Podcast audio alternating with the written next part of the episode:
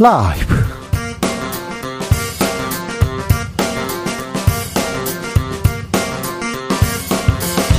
2023년 11월 6일 월요일입니다. 안녕하십니까. 주진우입니다.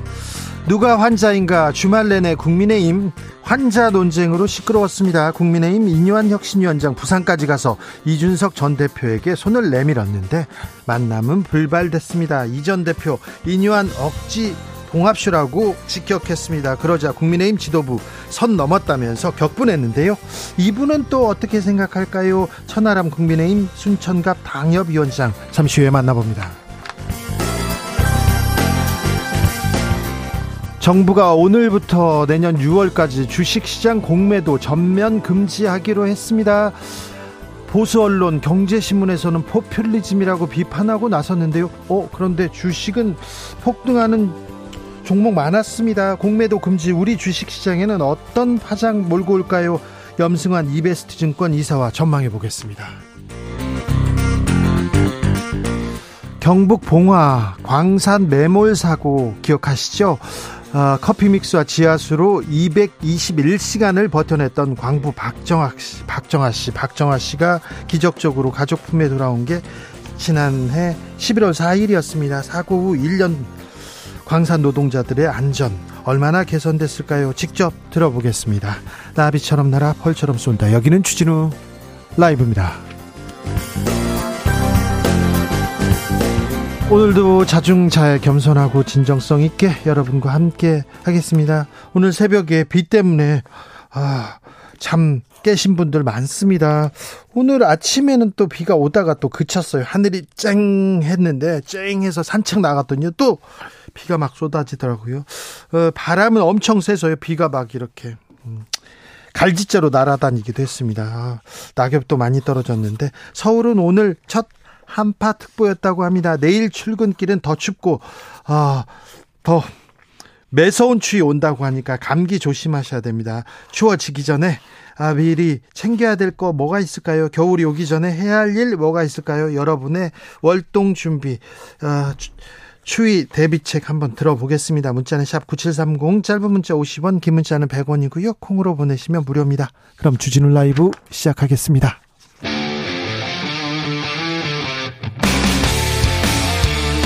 탐사보도 외길 인생 20년. 주 기자가 제일 싫어하는 것은?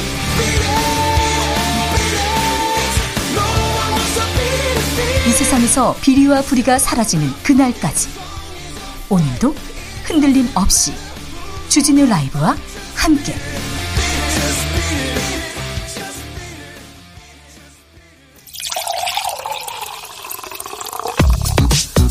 진짜 중요한 뉴스만 쭉 뽑아냈습니다. 주스 정상근 기자 어서 오세요. 안녕하십니까. 오늘 아침 비가 많이 내렸습니다. 네, 어젯밤부터 오늘 아침까지 전국 곳곳에 많은 비가 내렸습니다. 특히 초속 20m 이상의 매우 강한 바람이 태풍처럼 불어닥치기도 했습니다. 네, 내일은 더 추워집니다.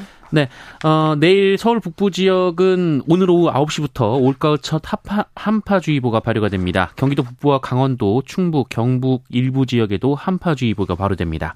어, 그리고 오늘 오전 11시를 기해서 강원도 산지와 경북 북동 산지 등에는 이미 한파 경보가 발령되기도 했습니다. 어, 전국적으로 내일 아침 최저 기온은 1에서 12도에 그칠 것으로 예상되는데요. 오늘 아침과 비교해 보면 하루 사이의 기온이 10도에서 15도나 떨어지게 됩니다. 뚝 떨어집니다. 감기 조심하셔야 됩니다. 내일 은 춥습니다. 그러니까 음, 두꺼운 코트, 아, 점퍼 준비하셔야 됩니다. 정부가 공매도 전면 금지했어요. 네, 정부는 어제 내년 상반기까지 국내 주식 시장에서의 공매도를 전면 금지한다고 발표했습니다. 없는 주식을 빌려 파는 공매도 행위가 시장 불안을 더 키우고 있다라는 건데요. 네. 어, 정부는 그러면서 불공정 거래에 따른 투자자들의 피해가 반복되지 않도록 제도 자체를 개선하겠다라고 밝혔습니다. 공매도 전면 금지의 코스닥 지수는 급등했습니다. 이 소식은 잠시 후 2부에서 염, 염불 염승환 이사하고 자세히 살펴봅니다. 어, 공매도 금지되면 주사, 주식 시장은 어떻게 될까요? 내 주가는 어떻게 될 건지 2부 주목하시면 됩니다. 김포를 서울로 국민의힘 소속 자치단체당이 어, 반대 목소리가 나오기 시작했어요. 네, 오늘 국민의힘 소속 유정복 인천시장이 국민의힘 지도부가 추진하는 김포시의 서울 편입을 반대하고 나섰습니다. 유정복 시장은 실현 불가능한 허상이자 국민 혼란만 일으키는 정치쇼라고 주장했고요. 어, 선거를 5개월 앞둔 아니면 말고식의 이슈와는 국민 혼란만 초래하는 무책임한 일이라고 비판했습니다. 유정복 어, 시장은 국민의힘 중진인데요. 네, 중진인데 김포시장도 했었고 김포에서 삼선 국회의원도 지냈습니다. 부산시장을 지낸 서병수 의원도 반대 목소리 냈어요. 네, 앞서 서병수 의원은 서울을 더 메가하게 만드는 것은 대한민국 경쟁력을 갉아먹는 것이라면서 수도권 시민들이 지옥철로 출퇴근하지 않도록 하는 것이 정치가 할 일이라고 비판했습니다. 하지만 오세훈 시장 그리고 국민의힘 속도 내고 있습니다. 논의 계속 이어간다는 입장입니다. 네, 오세훈 서울시장과 김병수 김포시장이 만나서 김포시의 서울 편입을 공동 연구 연구하기로 합의했습니다. 또 국민의힘은 오늘 이 김포시 서울 편입 등을 논의할 당 기구의 명칭을 뉴시티 프로젝트 특별위원회로 확정했습니다. 네. 누가 환자인가 주말 내내 네, 환자 논쟁이 있었습니다. 인요한 국민의힘 혁신위원장 부산까지 이준석 대표 만나러 갔어요. 그런데 못 만났어요. 네, 이년 혁신위원장은 어제 이준석 전 대표를 만나겠다며 부산에서 열린 이준석 전 대표의 토크 콘서트 현장을 예고 없이 방문했습니다. 어, 맨 앞자리에서 이준석 전 대표의 발언을 들었는데요. 그런데 어, 이를 본 이준석 전 대표는 이뉴한 위원장에게 영어로 의사로 여기에 오셨냐라며 진짜 환자는 서울에 있다라고 말했고요. 어, 이뉴한 위원장은 이준석 전 대표를 어, 대면하지 못했습니다. 음, 4대째 한국에 살고 있는 한국인인데 영어로 이렇게 어른한테 이거 모욕적인 거 아니냐 이런 얘기도 나오는데 이 얘기에 대해서는 잠시 후에 천하람 위원장하고 얘기를 좀 나눠보겠습니다. 자, 이준석 전 대표는 신당 얘기를 계속하고 있어요. 이준석 전 대표는 자신의 유튜브에서 12월 말까지 당이 어떻게 변화하는지 지켜볼 것이라며 이때까지 변화가 없으면 다른 길을 모색하는 것은 당연하다라고 말했습니다. 정의당 지도부가 총사퇴했습니다. 네, 이정미 정의당 대표는 오늘 정의당 7기 대표단이 물러난다라면서 더 단단해지고 더 넓어질 정의당, 정의당을 위한 결단이라고 말했습니다. 앞으로 정의당은 민주노총 등 노동세력, 녹색당, 진보당, 노동당 등과 함께 연합정당을 추진한다는 계획인데요. 어, 일단 배진교 원내대표 위주로 비상대책위원회를 구성할 예정입니다. 정의당은 어디로 가고 있는 걸까요? 정의당의 앞날에 대해서도 어, 생각해보는 시간 갖겠습니다. 군 인사가 나왔습니다. 해병대 사령관 어떻게 될까 큰 사고가 있었지 않습니까? 그런데 김계환 해병대 사령관 유임됐습니다. 네, 해병대 수사단과 관련한 외압 의혹의 중심에 선 김계환 해병대 사령관이 해병대 사령관 자리에 유임됐습니다. 어, 김계환 사령관은 당시 수사단원 중 한 명에게 전화를 걸어서 어차피 우리는 진실되게 했기 때문에 잘못한 건 없다라거나 하다가 안 되면 항명으로 갈 것이라는 취지로 말한 바 있습니다. 어, 그러나 신원식 국방부 장관은 앞서 기자간담회에서 김계환 사령관을 교체할 만한 어떠한 흠결도 발견되지 않았다라며 의혹은 다 일방적인 주장이라고 말한 바 있습니다. 수사단장에게 무리한 지시를 내렸다 이런 의혹을 받고 있던 전 국방비서관은 어떻게 됐습니까? 네, 임기훈 육군 소장인데요. 이번 인사를 통해서 중장으로 진급했습니다. 지, 진급했어요? 네. 그 해병대 이 문제가 있었잖아요, 이번에. 근데 관련 당사자들, 관련해서 가장 높은 사람들은 다 승진했네요? 네, 진급했습니다. 네. 진짜입니까? 네. 네. 알겠습니다. 도주한 강력범죄자 김길수, 김길수의 동네 한 바퀴 서울 기행은 계속되고 있습니다. 네, 특수강도 피의자 김길수는 지난 4일 치료를 받던 병원에서 도주했습니다. KBS는 김길수가 과거 성범죄로 6년간 복역했다라고도 보도했는데요. 어, 김길수는 도주 당시 이 수감 도중에 이물질을 집어 삼켜놓고 병원으로 현, 갔어요. 네, 이 현장 치료를 거부해서 입원 치료 기회를 얻은 것으로 전해졌습니다. 어, 이상 행동을 한 셈인데 이후에 교정 당국은 김길수의 용변을 위해 한쪽 수갑을 잠시 풀렀고 이때 김길수가 도주에 성공했습니다. 하지만 교정 당국은 김길수가 도주한 지 30분 10 분이 지나서 경찰에 신고를 했습니다. 어, 그 사이 김길수는 머리도 다듬고 또 식당에서 밥도 먹었다고 하고요. 이 대중교통을 이용하며 서울 곳곳에서 발견되기도 했습니다. 진짜 머리도 다듬고 사우나도 가고 식당도 가고 그랬습니까? 네, 뭐 머리 이발도 했고요. 네, 식당도 현금으로 계산했다고 합니다. 아직도 행방이 묘연합니다. 네, 김길수의 행방이 묘연하자 교정 당국은 김길수의 현상금을 기존 500만 원에서 1000만 원으로 올렸습니다. 어, 그리고 법무부는 김길수가 이 기존 베이지색 상하의에서 검은색 점퍼와 검은색 바지, 회색 티셔츠로 갈아입었다라고 발표했습니다. 어, 다만 인상착의는 언제든지 바뀔 수 있다라고 덧붙였습니다. 이 마지막으로 포착된 것이 지난 4일 밤 9시 서울 반포동 고속버스 터미널 인근이었는데요. 다른 지역으로 이동했을 가능성도 제기되고 있습니다. 네. 어, 김길수는 키가 175 5cm에 몸무게는 83kg의 건장한 체격입니다. 이스라엘이 가자시티 완전 포위했습니다. 네, 이스라엘군이 지상작전을 통해 가자 지구의 중앙부를 관통했습니다. 어, 이 결과 이스라엘은 가자 시티와 이 나머지 지역의 연결을 완전히 끊어내 가자 시티를 포위한 상황입니다. 어, 이스라엘은 하마스가 있는 가자 시티와 피라민이 모인 남부를 분리했다라고 주장하고 있습니다만 가자 시티에는 아직 수십만에 이르는 민간인들이 유엔 운영 시설 등에 의탁하고 있는 것으로 알려졌습니다. 하마스 측은 지난달 전쟁이 시작된 뒤 팔레스타인인 최소 9,700여 명이 살해됐으며 어, 이중 4천여 명 이상이 미성년자와 어린이들이라고 주장했는데요. 어, 이스라엘은 하마스가 가자지구 민간인들을 인간 방패로 삼았기 때문이라고 반박했습니다. 한편 토니 블링컨 미국 국무장관은 지난 3일 이스라엘을 방문해서 일시적 교전 중단을 제안했으나 이스라엘은 휴전 불가 입장을 고수하고 있습니다. 인간 방패로 삼았기 때문에 어쩔 수 없이 민간인을 죽일 수밖에 없었다. 여러분은 어떻게 생각하시는지 병원에 학교에 급식시설에 계속해서 폭격이 이루어지고 있습니다. 전쟁보다는 학살에 가깝다고 얘기하는 사람도 있는데 빨리 이 전쟁을 멈추게 해야 될 텐데 국제사회에서 압력을 넣고 소리를 질러서 전쟁을 멈추게 해야 될 텐데 안타깝습니다. 김하성 선수가 있습니다.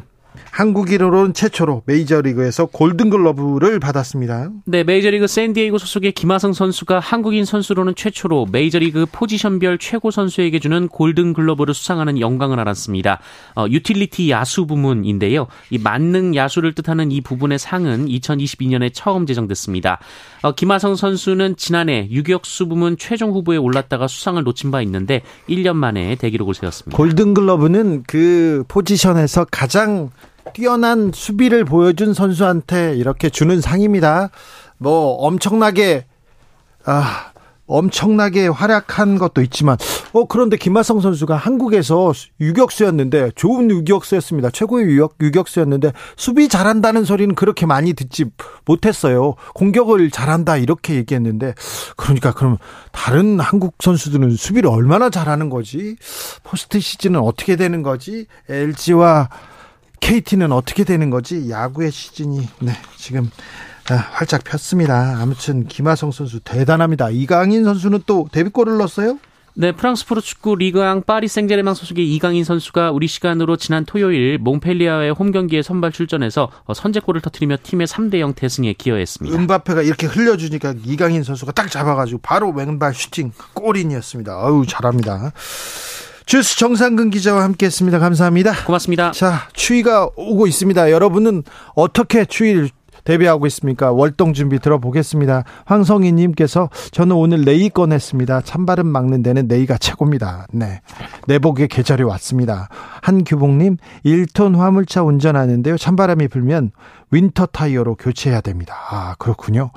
8187님 겨울 오기 전에 뭐니 뭐니 해도 자동차 점검 꼭 해야 합니다. 자동차 점검 아 이때쯤 가서 해야 되는군요. 네.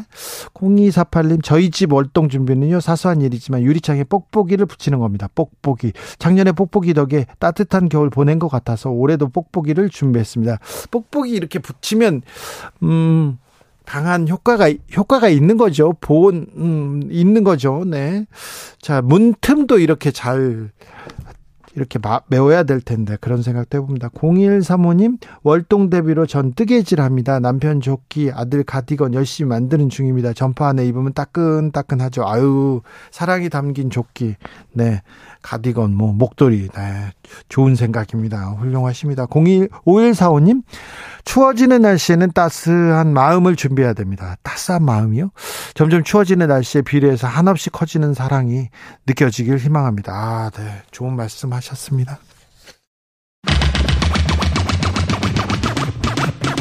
주진우 라이브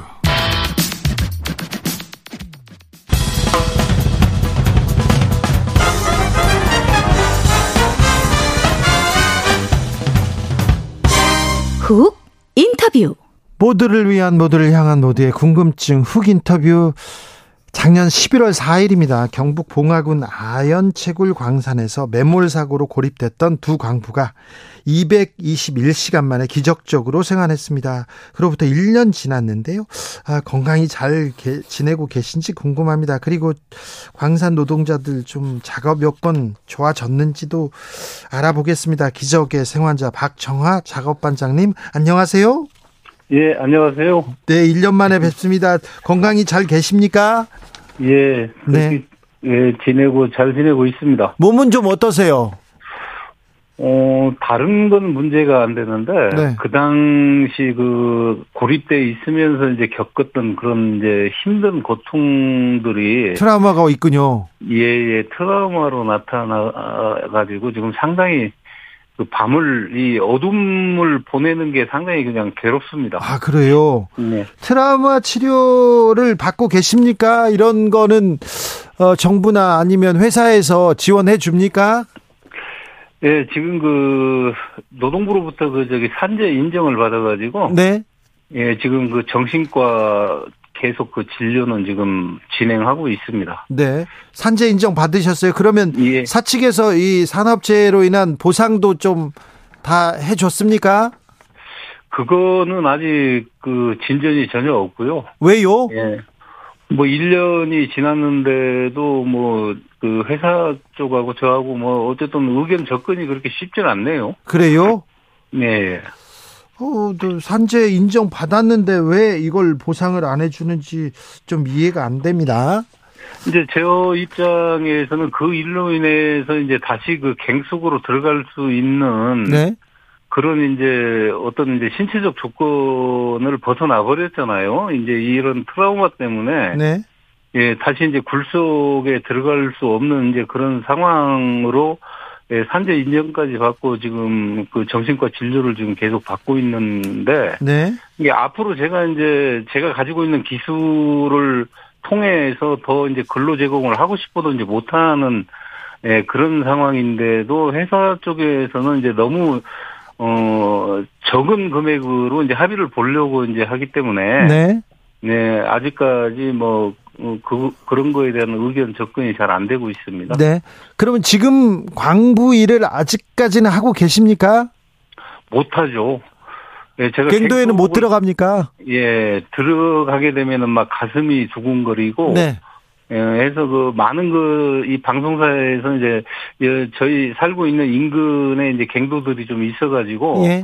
예, 그쪽에서 이제 촬영을 하는데 여러 번에 걸쳐서 시도를 해봤는데 예, 갱도는 그 들어갈 수가 없는 그런 상황이 되더라고요. 아, 알겠습니다. 네. 네. 그렇군요. 그러면 회사에서 다른 다른 뭐 그 직종이나 다른 뭐 일을 주시지 않았나요? 어, 제안은 그렇게 들어왔는데 예.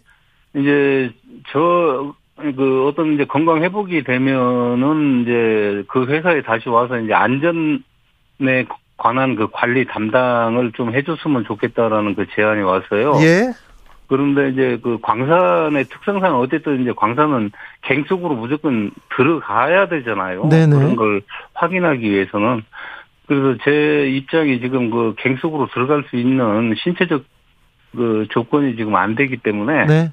예, 그거는 조금 먼, 그렇죠. 먼 나라 그러, 그건, 그건 대안이 아니죠. 예, 예. 예. 아, 좀 걱정이네요. 아, 작년 인터뷰 때도 광산 안전 대책 마련에 힘쓰겠다 이런 얘기도 하셨는데 네. 어, 지금 반장님이 다녀오시고요. 그 일 이후에 예. 어, 이게 좀 광산은 안전해졌습니까? 갱도 안은 또 좀 어, 안전해졌습니까? 그래서 이제 여러 방송사를 통해서 제가 이제 몸이 힘들지만은 이제 인터뷰 요청에 이제 거절을 안 하고 이제 했던 이유는 네. 예, 제가 병원에서 퇴원은 하면서도 이제 밝혔다시 이제 그 어떤 지금 남아 있는 동료 광부들의 작업장 환경 개선이나 예. 그 안전을 위한 일을 이제 하겠노라라고 제가 이제 공언을 했기 때문에. 예, 그렇게 말씀하셨죠. 예, 어쨌든 정부 쪽에 이제 그 광부들의 그 안전 대책을 좀 세워달라라는 호소를 꾸준히 해왔고요. 네. 그래, 다행히도 올해 그 2월 2일 날, 그 산자부 쪽에서 이제 그 전국 광산 안전 종합 안전 대책안을 그 만들어 가지고 네. 예 제가 요청한 이제 그 생존 박스 설치나 네. 이제 무선 통신 시설을 우선 이제 갖추는 예. 예 이제 예산을 반영을 해서 지금 그 시행을 하고 하고 있고 또 그 이 그런 그 시설들을 지금 마무리한 광산도 있고 지금 그렇습니다. 그 생존 박스에는 뭐가 들어 있습니까?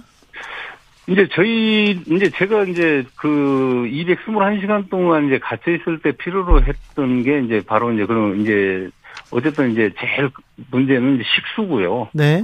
네, 식수고 또 제가 어쨌든 그 안에 이제 커피 믹스를 가지고 가가지고 이제 그걸 끓여 마셔서 어쨌든 그 나름대로 이제 좀 이렇게 버틸 수 있었던 이제 그런 이제 커피 믹스, 이 일반 이제 구급약, 이제 또 그 비상용 랜턴 네, 네. 이런 예, 여러 가지 이제 종류들이 있는데 이제 그런 것들을 이 음, 갱속 안에서 일하고 있는 막장 부근에 이렇게 설치를 해놓으면은 네. 예, 막장에서 일하는 예, 광부들은 언제 어디서 북락이 일어나 가지고 저처럼 고립될 수 있는 이제 그런 상황들이 다 이제 있는 거기 때문에 네. 예, 그렇게 됐을 때 그 생존 박스를 이용을 해서 에, 저희들처럼 그렇게 힘들지 않게 에, 비치되어 있는 걸 이용을 해서 어 어쨌든 그 구조를 기다릴 수 있는 예, 그런 이제 물품들이 네, 참 네. 중요하다 이렇게 생각을 생각을 했고요. 이제 두 번째로 이제 거의 이제 유선으로 해- 해가지고 이제 인터폰식 통신 연락을 하고 이제 했었는데 어, 요즘 뭐 우리나라 IT 산업이 많이 발달해가지고 이제 무선으로도 충분히 할 수 있는 그 기술들이 어 광산. 갱도에서도 예. 무선으로 그 어 저 전화를 할 수 있습니까? 이제 그 저기 무선 통신을 할 수가 있는 그 그런 게 있죠. 아 그래요? 그래서 예 지금 어 인근의 광산에 이제 그런 것들이 지금 그 다 시설이 완비가 돼가지고 네. 예 그게 지금 시행이 되고 있고 네. 계속 지금 어 점차적으로 그렇게 이제 확대해 나갈 그런 방침인 걸로 네. 산자부에서 지금 예 제가 그 확인을 했습니다. 알겠습니다. 사고가 났던 광산 갱도는 어떻게 됐습니까? 제가 사고 났던 그 갱도는 완전히 폐쇄가 됐고요. 예. 예, 폐쇄가 됐고 이제 저를 구조하러 이제 왔던 나머지 어, 다른 갱도에서 지금 어, 올 9월 4일서부터 지금 조업은 재개가 됐습니다. 아 그래요? 예. 안전 신경 썼어야 될 텐데 참 예. 네. 자 그런데요, 반장님 그거 물어보고 싶어요. 예. 병원에 이제 이제 221시간 동안 네. 이렇게 갇혀 있다가 나오셨잖아요. 네. 나오셔가지고는 저 저한테는 부모님한테 이렇게 묘에 가서 소주 한 잔 하고 싶다고 했는데 그 예. 이후에 어떤 일 어떤 일 하셨어요? 그 이후에 이제 어머니 아버지 산소를 다녀왔고요. 네. 다녀온 이후에 그 어쨌든 그 많은 그 언론사들이 이제 저를 조명하기 위해서 그 참 많은 방송도 출연을 했고 인터뷰를 그렇게 응했었는데 예 이제 주로 그런 일을 했고요. 그거 계속 말고요. 저 갱도 안에 계실 때 나와서 나 음. 뭘꼭 해야지 이런 거. 그 얘기도 하셨어요. 아내분한테 앞으로 잘하겠다고 저한테 아, 예. 결심했는데. 네. 잘하고 예, 계십니까? 아니 그럼요. 제가 진짜요? 그 안에서 이제 구조되기 전 구조되던 날 네. 예, 시, 11월 4일 날 이제 11시 3분에 구조됐는데 구조되던 날 헤드랜턴이 꺼지면서 이제 어떤 이제 가족들의 이제 어떤 그 생각을 참 깊게 하면서 네. 어떤 가족에 대한 그 소중함의 그 가치를 너무 크게 이제 느끼고 나왔기 때문에 네. 예, 그 이- 이후로는 저희 그 가족들하고 그 많은 시간을 잘 보내고 아이고 있습니다. 잘하셨네요. 싸움도 한 번도 안 하셨어요? 아, 부부싸움 안. 하셨어요? 아이 싸움하는 시간이 어디 있겠어요? 아, 그래요? 예. 자, 갱도에 있다가 나오니까 뭐가 달라졌습니까? 그 이후에. 어쨌든 죽음의 문턱에서 살아나왔잖아요. 그러니까요. 이게 모든 게 새롭게 보이고 예. 모든 게 어쨌든 소중하게 느껴져요. 네. 예, 그러기 때문에 제가 이제 어뭐 방송 인터뷰에도 이제 제 2의 인생을 사는 기분으로 살겠다라고 그렇게 말씀을 드렸는데 예, 그렇게 이제 용기를 내서 살기에는 이 어둠만 내리면은 다가오는 이제 그런 이제 그 두려움, 공포 이런 것들이 네. 이제 머릿속을 떠나지 않고 이제 괴롭히고 있기 때문에 네. 예, 나름대로 이제 의사 선생님 일정에 따라서 이제 열심히 하여튼 그 치료는 받고 있습니다만은 네. 이게 조금이나 좀 나아지고 하는 게 지금 1년이 지난 시점에서도 조금 계속해서 이렇게 두드러지게 나타나고 하니까 네. 그런 게 제일 지금 고통스럽고 그렇습니다. 다 그 다시 그 당시에 같이 이렇게 돌아오신 다른 강부 한 분 계셨잖아요. 그분은 잘 예. 계십니까? 예, 그 친구도 지금 그 서울에서 계속 지금 그 치료를 받고 있고요. 네. 왔다 갔다 하면서 지금 그렇게 지내고 있는 걸로 알고 있습니다. 알겠습니다. 9449님께서 회사를 위해서 일하다가 사고가 났는데 회사 너무 무책임해요. 이렇게 얘기하는데 아무튼 안전한 노동 환경을 위해서 회사가 좀 더 적극적으로 나서 줘야 될 것 같습니다. 정부도 뒤에서 계속해서 어 저 그 쳐다봐야 될 것 같고요. 건강 잘 챙기십시오. 예, 예, 고맙습니다. 박정화 작업 반장님과 이야기 나눠봤습니다.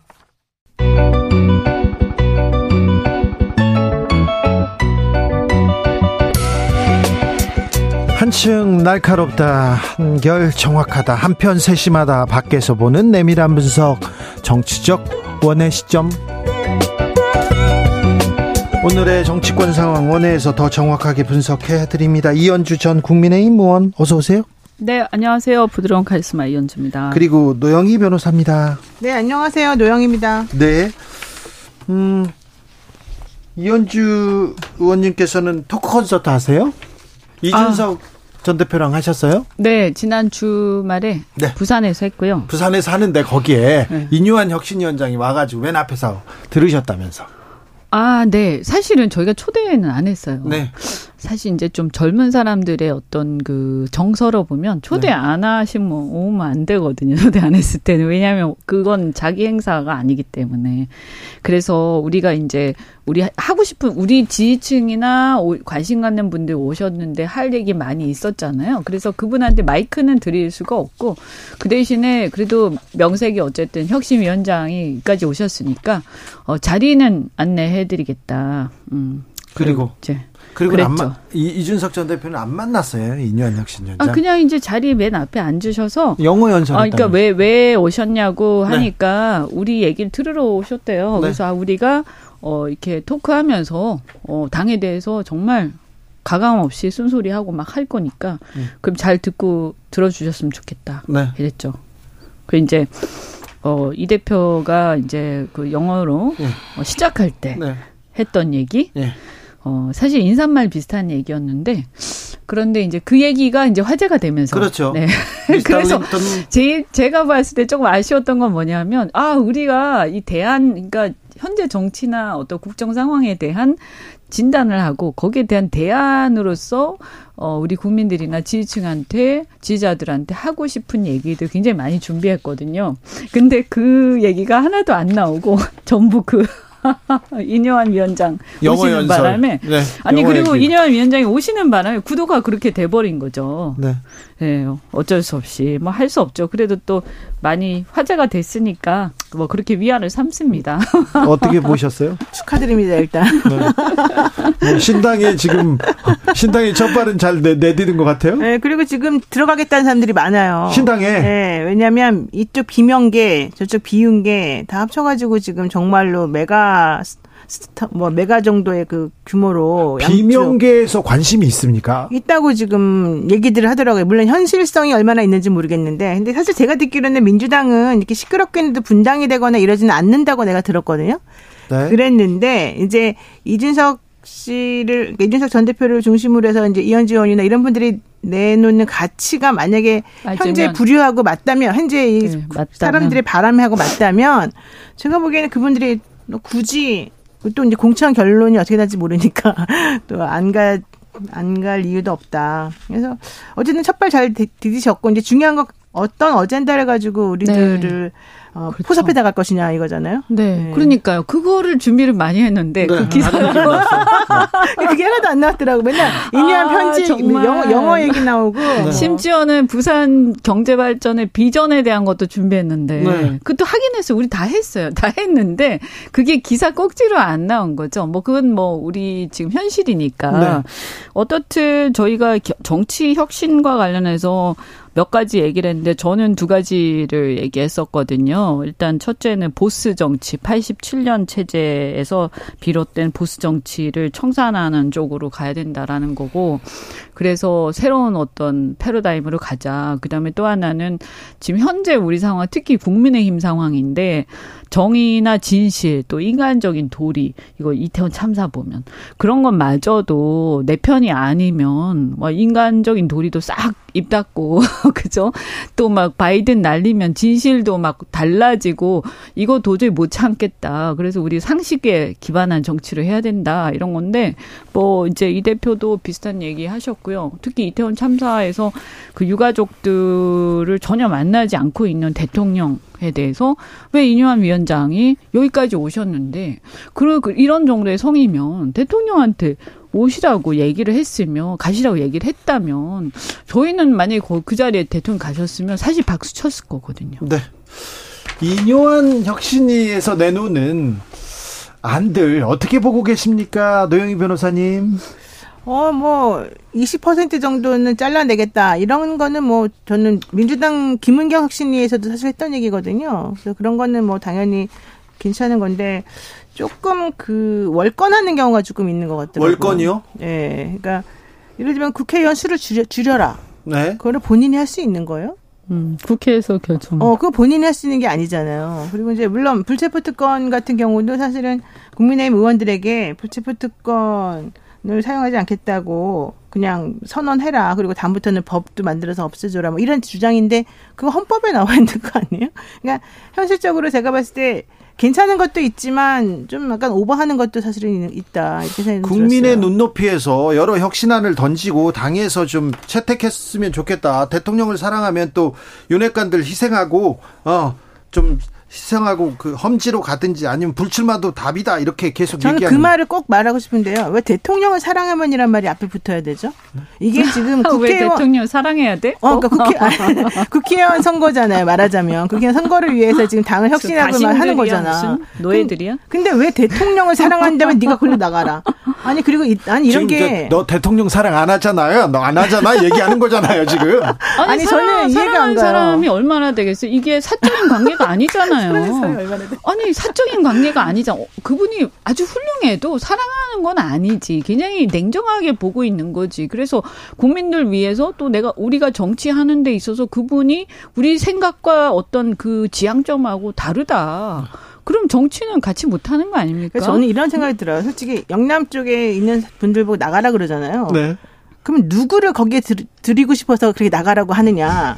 어, 그 그다음에 자리에? 어, 그 자리에. 근데 또 하나, 그건 꼭 반드시 답이 드러나와야 되는 거고, 또 하나는 솔직히 다선이 됐다, 그러니까 중진 의원이라고 혹은 다선이라고 해서 꼭 나가야 되는 거 아니에요. 그분이 만약에 국회의원으로서 그 잘하면. 지역구에서 정말 일을 잘했다 어, 그러면 그렇지, 그 공을 또. 인정해 주는 게 저는 맞다고 어. 보고 새로운 사람이라고 해서 무조건 거기에 꼭 들어가야 되고 경선에서 꼭 그 사람을 넣어 줘야 되고 이건 난 아니라고 봐요. 좀 능력 있는 국회의원들이 좀 많았으면 좋겠어요. 그렇죠. 똑똑하고 능력 있는. 맞아요. 근데 지금 초재선들 보면 사실 능력 없어 보이는 사람들 좀 있거든요. 죄송하지만. 어. 근데 차라리 그런 사람들보다는. 자, 중진도 뭐 능력 보여준 그러니까 사람이 그러니까 보여, 능력을 한 번도 아니, 보여주지 않고 능- 중진에 몇, 바로 그거예요. 우리 문화는요 어. 능력을 보여주면요. 네.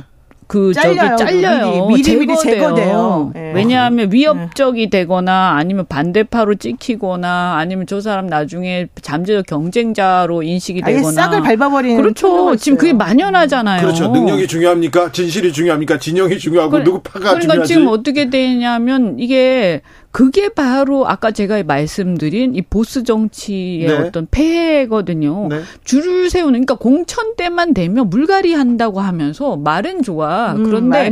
나중에 결과를 딱 보면 정작 좀 비중 있는 사람들만 다 잘리거나 이게 돌려막기 되고 갑자기 처음 보는 사람들이 나왔는데 그 사람이 그렇다고 지역에서 막 열심히 한 사람도 아니고 물론 그런 사람도 있겠지만 대개는 보면 누구하고 연결돼 있거나 어, 그렇죠. 그래서 그런 식으로 그럼 뭐 어떻게 되냐? 그럼 그분들이 당선이 된 다음에요. 뭘 하냐 과연. 국민을 뭘 위해서 하나. 올바른 얘기를 하겠냐는 거예요. 안 나와요. 이거는 그래서 네. 이거 이거 청산하는 게 정말 중요해요. 그렇습니다. 네. 당선되고 나서 한 번도 정책이나 한 번도 비전이나 한 번도 뭐에 대해서 그게 중요하지 않거든요. 정치에 대해서 얘기하지 않는 사람도 아니 있어요. 그리고 저는 인요한 혁신위원장에게 좀 실망스러운 게 왜 대통령에 대해서는 아무런 주문을 안 하나요?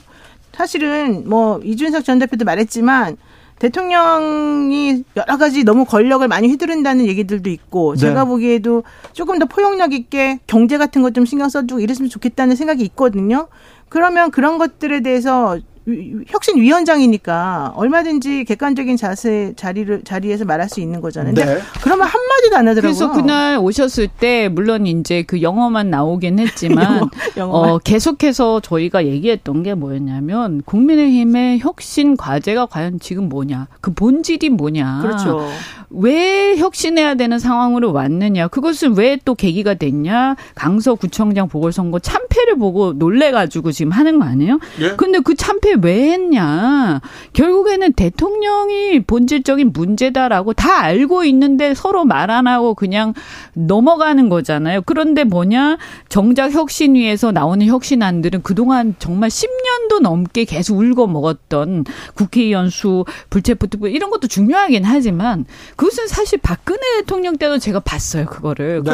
너무나 계속 나오는데 그런데 또 한 번도 된 적이 없어. 그러니까 네. 이제 그런 거짓말은 그만하고 쇼는 그만하고 당장 지금 우리 당에 국민의힘에 필요한 혁신을 해야 되는데 그러면 뭐 대통령이 바뀌던가 아니면 당이 정 안 되면 총선을 앞두고 이 총선에서 어떻게든 당이 그래도 어느 정도는 어 진행이 돼야 되겠다. 이 살아남아야겠다 싶으면 그것은 당연히 그럼 대통령이 안 바뀌시면 대통령하고 손을 그는 수밖에 없는 거죠. 네. 논리적으로. 그런데 어떤 일이 있었냐? 그 중에 가장 대표적인 게 그러면 윤핵관에 대해서 어떻게 하느냐 이런 것들이 딱 보여주는 거 아니겠어요? 그죠? 네, 네. 그런데 당장 가장 충격적인 게 이철규 이분이 다시 복귀를 한 거야. 이만희 지금 사무총장 이만희. 중심으로 총선 기획단을 꾸렸습니다. 아니 그분도 역시 영남의 이 네. 다선이시잖아요. 이철규, 그죠? 이만희 둘 다 경찰 출신이고요. 또 정보, 그러니까 정보, 정보가 그것도 경찰의. 민생 네. 치안 이런 게 아니라 정보 출신이 권력기관하고 굉장히 가까운. 근데 근데 우리가 이런 말은 필요가 없는 게요. 이 윤석열 대통령 지지도가 또 올랐어요. 음. 여론조사에서 최근에 몇 개에서 음. 그러니까 자, 지난주까지 사실은 좀 안 오른 것들도 몇 개 있었는데 이제 또 올라 버리니까 아 내가 이렇게 하니까 아, 맞구나 이렇게 하니까 되구나. 어, 이렇게 이게- 이게 적당히 올- 쇼하니까 원래, 되는 어, 거구나. 이렇게 생각한다고요. 어, 그러니까 이거를 보고 이철규, 그러니까 인재영입 위원장이라는 건 굉장히 중요한 게 공천에서. 신인들을 그러니까 아까 영남에서 다 빼고 나서 새로 누구를 누구를, 넣느냐 것인가? 이런 어, 걸. 결, 결정하는 그 권한이 있는가 해서 결국에 사무총장이나 인재영입 위원장이 비슷한 거예요. 네. 그러니까 지금 보면 아 이걸 딱 보고는 아 이거 전혀 바뀔 가능성이 없구나. 겉으로는 막 쇼를 하지만 본질은 하나도 안 바뀌었구나. 그리고 인용한 위원장도 결국에는 이 맥락 속에서 지금 움직이고 있는 거 아니야. 대통령에 대해서 또는 윤핵관에 대해서는 얘기를 또 못하게 한단 말이에요. 그죠? 그러면서 변죽만 울리고 있는 거예요. 근데 우리 국민들이 저는 아 우리가 또 쏘고 그러면 또 그 그다음에 저희 입장에서도 또 국민들을 속이는데 우리가 어, 방조할 수는 없는 거 아니에요. 나중에 어떤 책임을 지려고요. 그러니까 정확하게 얘기하고 안 본질적으로 안 바뀌면 어, 우리는 우리 길 가겠다라고 얘기하고 있는 거죠. 네. 알겠습니다. 신당 계속 속도가 납니다. 근데 비명계, 반명계, 음, 신당에 합류하지 않을 가능성이 높은데. 그러니까 원래 원래 얘기 듣기로는 네. 내부적으로 좀 그렇다 하더라도 원래 민주당은 분당되지 않고 뭐 나가지 않고 그냥 내부에서만 자꾸 얘기 한번 해보겠다는 게 제가 알고 있는 바였어요. 네. 근데 이제 이 제3신당이라고 한 제3신당이라고 불러달라 그러셨죠. 이 이준석 전 대표를 중심으로 한 이 당이 사실은 저는 예전에 노무현 대통령 대통령 될 때처럼 바람이 한번 일어날 타임이 지금 됐다고 생각하는 거예요. 신당의 바람이. 그러니까 신당이든 뭐든 이, 이 정말 낡아빠진 정치가 음, 너무 싫다고 생각하는 세상에. 사람들이 답답해하고 있었거든요. 음. 그 답답함을 좀 해소시키고 건전한 방향으로 나아갈 수 있도록 뭔가 지금 기운이 모아져 있단 그, 말이야. 그런 게 있죠. 그래서 난 이 기운을 있죠. 사람들이 음. 그냥 버리면 너무 아깝다는 거죠. 어, 그래서 이 기운을 따라서 정말 건전하고 괜찮은 사람들끼리 모여가지고 뭘 한번 해보면 네. 저는 우리나라의 정치 패러다임이 바뀔 것 같아요. 네, 그래서 아니 이거 딱 끝나고 토 콘서트 끝나고 준, 이준석 대표랑 제가 그 얘기를 서로 나눴어요. 야 이게 이 열기를 우리가 만약에 어 죄송해요 없었던 일이 아, 됐어요. 이렇게 하는 순간 음. 우리는 몰매를 맞을지도 모르겠다. 지금 이 분위기를 보니까 그래서 정말 진지하게 하나하나 네. 이제 제대로 뭔가 진지하게 고민하고 해야 되겠다. 이런 얘기를 좀 나눴었고요. 어떻든 저는 그 민주당 문제도 뭐 비명계 우르르 이렇게 해서 무슨 집단적으로 이렇게 해서 어떤 예컨대 뭐 대통령을 중심으로 뭐 이낙연 후보를 중심 이런 건 전 아닐 거라고 봐요. 그게 아니고 민주당의 뭐 친명이든 비명이든 간에 뭐 정치 이런 시스템 한번 확 엎어보자라고 생각하는 사람들이 저는 모일 거라고 우리 당도 마찬가지일 거라고 네. 보고요. 그래서 이 과정이 저는 어, 궁극적으로는 양당에도 좀 도움이 된다. 네. 이 상태가 이렇게 서로 아 저쪽이 너무 못하니까 우리는 괜찮아 이런 식의 상황. 그다음에 양쪽이 막 극단적으로 싸우면서 전혀 결론이 나지 않는 상황. 여기에 어떤 돌파구를 마련하는 역할을 할 수도 있다라는 생각합니다. 또 그렇게 해야 된다고 네. 생각합니다. 노영희 변호사, 민주당 주변에는 신당 창당 움직임 그런 소리가 없었어요. 별로 음, 별로 안 들려요. 안 들리죠? 네, 별로 안 들리고. 친명 신당 이런 얘기도 있다가 없네요. 없어요. 그런 얘기도 사실은 처음부터 나는 그거는 별로 믿지 못했었고. 네. 이제 조금 중간에 만약에 이재명 대표가 만약에 지난번에 불체포 음. 특권 뭐 관련해 가지고 이제 한번 영, 얘기했다가 좀 안 되고 그다음에 영장 실질 심사 받고 막 이랬잖아요. 네. 그 타임에 내가 보기엔 가장 큰 위기였어요. 그래서 만약에 그때 뭔가 좀 잘못됐었으면 오히려 좀 정리가 됐을 수 있는데 그게 아니고 그냥 아예 봉합이 돼 버렸거든요. 음. 그래서 저는 이제 더 이상 민주당에서는 그런 거 생각하지 않는다. 네. 그러니까 오히려 용기 있고 밖에 나가서 독립적으로 살 수 있는 사람들은 이 젊은 사람들 이쪽 국민의힘에 있는 젊은 혁신을 하는 사람들이고 제가 음. 보기에는 오히려 민주당이 지금 되게 노쇠해 보이거든요. 민주당 나가서 신당 차릴 만한 사람이 이제 없어요. 어, 네. 민주당이 젊, 젊은 젊은 민주당 사람이 없어요 아니에요. 지금. 네, 음. 아니 오히려 음. 자 민주당 총선 기획단 첫 회의를 열었습니다. 조정식 호 순항하고 있습니까? 글쎄요, 거기도 또 흔들어대고 있죠 지금 조정식 음. 그 호에 대해서. 근데 어쨌든 중요한 건 뭐 민생, 미래, 혁신 세 개를 내걸었다고 하는데 사실 나는 이런 건 잘 안 들어와요. 너무 추상적이고 이게 좀 구체적으로 내 딱 귀에 딱 꽂히는 그런 주장은 아니에요. 그래서 이런 것보다는 저는 그냥 정말로 효능감 보이고 좀 결기를 보이고 지금 이재명 대표가 주장한 내용이 이거거든요.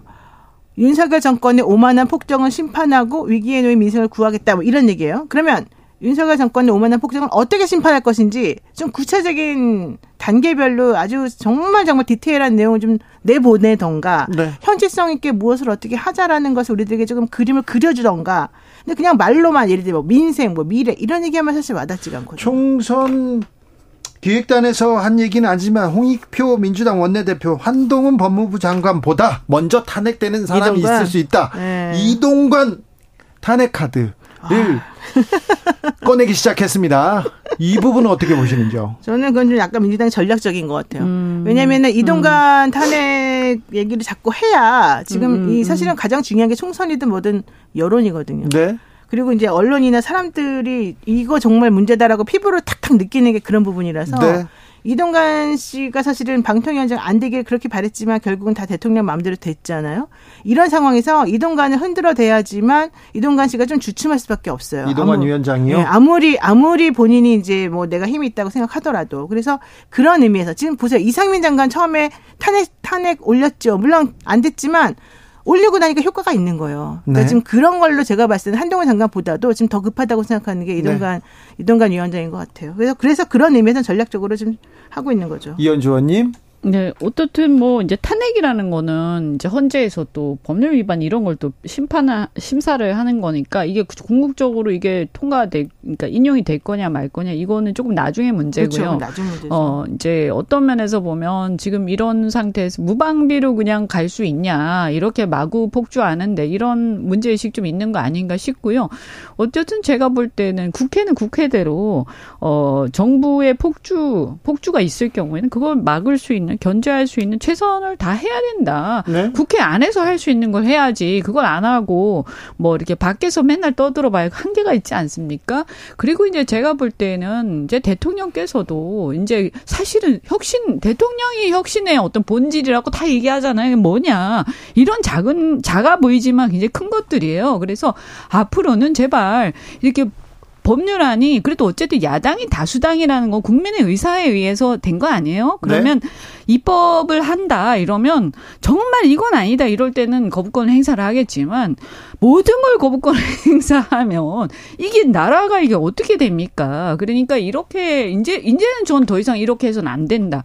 그리고 어떤 면에서는 여하튼간에 이 이 국민들이 볼 때도 이런 게 있는 거예요. 어 왜 소수당인데 왜 어, 이번 보궐선거도 그렇고 좀 힘 실어주지 않았지? 여, 야당이 이렇게 많은데?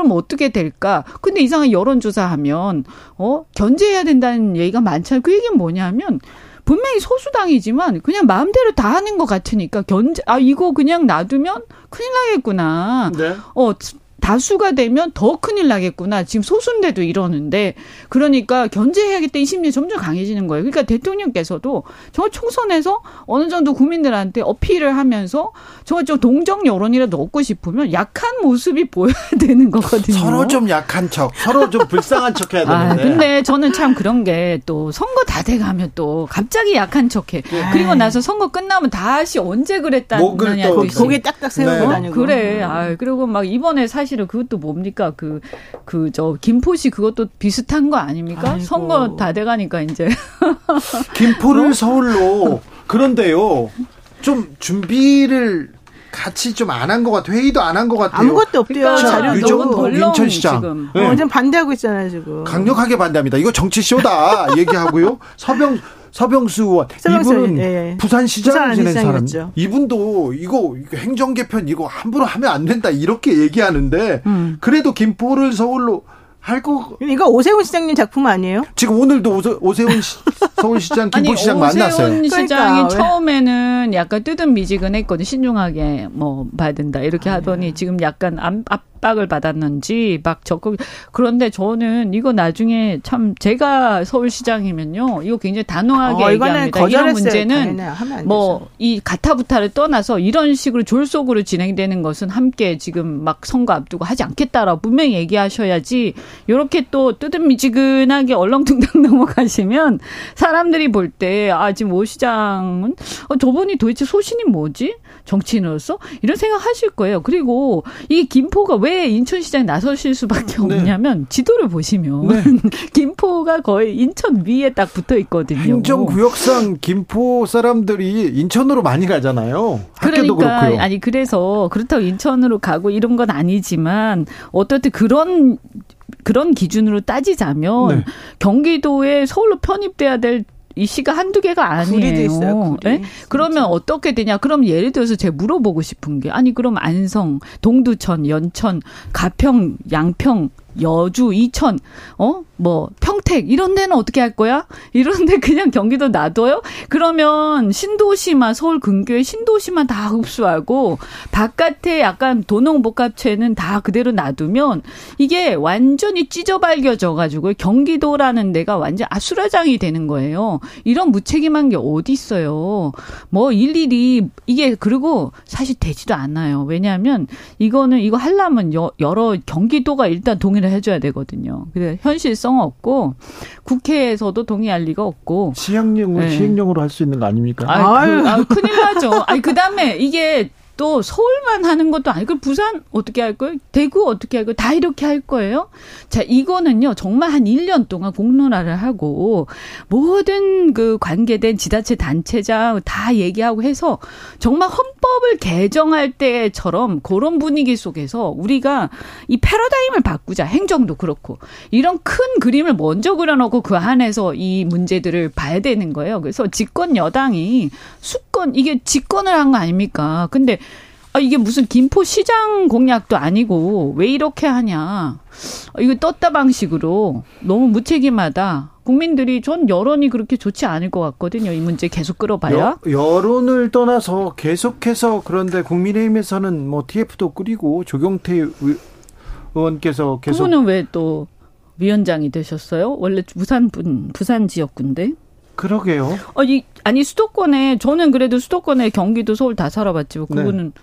수도권에 사셨던 분 부산에서 내리오선 하셨죠. 예. 네, 그러니까 왜 또 경기도 나오시나요? 영남권 표가 되는지 잘 모르겠는데 지금 험지로 나가라니까 표가 되는지 아 그러니까 이렇게 하면 안 된다 네, 이런 안 거죠. 돼. 이거 국민들이 너무 국민 너무 바보 취급하는 거고요. 아 이러면 안 돼요. 나라를 걱정을 해야지. 좀 크게 청사진 아니 그러니까 행정구역 재편을 하지 말자는 얘기가 아니라 좀 크게 청사진을 먼저 그리고 명분도 좀 쌓고 그죠? 이현주 의원 그리고 노영희 변호사였습니다. 감사합니다. 네, 고맙습니다.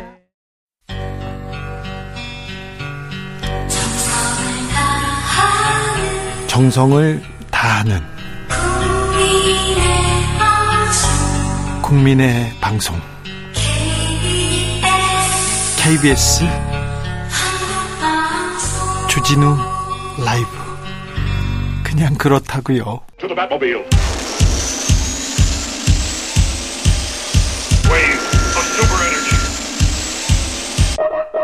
주기자의 1분 통계청에 따르면 10월 쇠고기 가격은 떨어졌습니다. 그런데 식당에서 사 먹는 쇠고기 가격은 올랐습니다. 음, 통계청 자료에 따르면 돼지고기 가격 떨어졌습니다. 그런데 식당에서 사먹는 삼겹살 2.8%, 돼지갈비는 4.3%나 올랐습니다. 가격만 오른 게 아닙니다. 삼겹살 1인분은 200g 정도 했던 것 같은데 180g, 170g 줄어들더니 급기야 130g 하는 식당 봤습니다. 제가 간 식당 그랬습니다. 거기에 돼지 껍질, 비계가 상당 비중을 차지하더군요. 이빨 모양의 뼈도 포함된 삼겹살이었습니다. 사장님, 진짜 먹을 게 없더군요. 네. 10월 소주, 맥주 물가 비교적 안정세였어요. 0.4%, 1.0%가. 그런데요, 식당과 주점에서 파는 소주, 맥주가 각각 4.7%, 4.5% 올랐습니다. 어, 이제 소주 맥주 출고가가 100원, 100원 가량 오른다고 합니다. 우리는 식당에서 1000원 혹은 2000원 오른 소주와 맥주를 만나게 됩니다. 얼마 남지 않았습니다. 쇠고기 가격은 내려도 식당 등심 가격 내리는 법이 없습니다. 돼지 가격 돼지고기 가격 내렸는데 식당 삼겹살 가격은 왜 올랐을까요? 뭔가 잘못됐습니다. 어떤 분들 최저임금 때문이다 이렇게 얘기하시는데 이거는요 답이 아닙니다. 최저 점수 받을 답이고요. 전문가들은 불합리한 유통에서 어, 답을 찾습니다. 유통 구조가 너무 불합리해서 어, 식당, 농가는 항상 어렵다고요. 농가는요 풍년이 들면 가격 폭락으로 어, 눈물 짓습니다. 흉년이면 그대로 그냥 망하는 거고요. 최근 축산 농가 구제역의 럼피 스킨병까지 겹쳐 신음합니다. 그런데 식당 어렵다는 얘기는 별로 들어보지 못했습니다. 아니요, 식당은 어려울 수 있어요. 그런데 아, 유통가, 백화점, 마트 이런 데 어렵다는 얘기 들어보지 못했습니다. 유통을 장악한 큰 손들은 풍년이든 흉년이든 절대 손해 보는 일 없습니다. 심지어 농가가 어려울수록 더 돈을 많이 벌기도 합니다. 대기업 큰 손들, 유통가를 잡고 있는 이 큰 손들의 불합리부터 바로 잡아야 됩니다. 농협의 책임 결코 적지 않습니다. 유통계 카르텔 타파해야 됩니다. 이런 곳에서 카르텔 타파하자 이런 목소리가 나와야 된다고 생각합니다. 기획재정부 농림축산식품부에서 설탕국장, 라면 과장이 생긴다고 합니다. 물가 잡겠다고 약속했는데 못 지키고 예측도 빗나가니까 범정부 차원에서 나서겠다. 그러면서 공무원이 물가를 책임지게 했다. 이렇게 얘기하는데요. 이거 과거 이명박 정부 때 공무원 물가 관리 책임 실명제 사실상의 부활입니다. 그때도요. 소리만 요란했지 효과는 별로였어요. 그랬잖아요. 기억해 보세요. 기사 찾아보세요. 좀 더 구조적인 혁신 얘기해야 됩니다. 이 대기업의 이런 카르텔에 대해서는 아무 얘기가 없고요. 그냥 빵 사무관, 과자 주무관만 앞장 세우고 있습니다. 주기자의 1분이었습니다. 장기하와 얼굴덜 싸구려 커피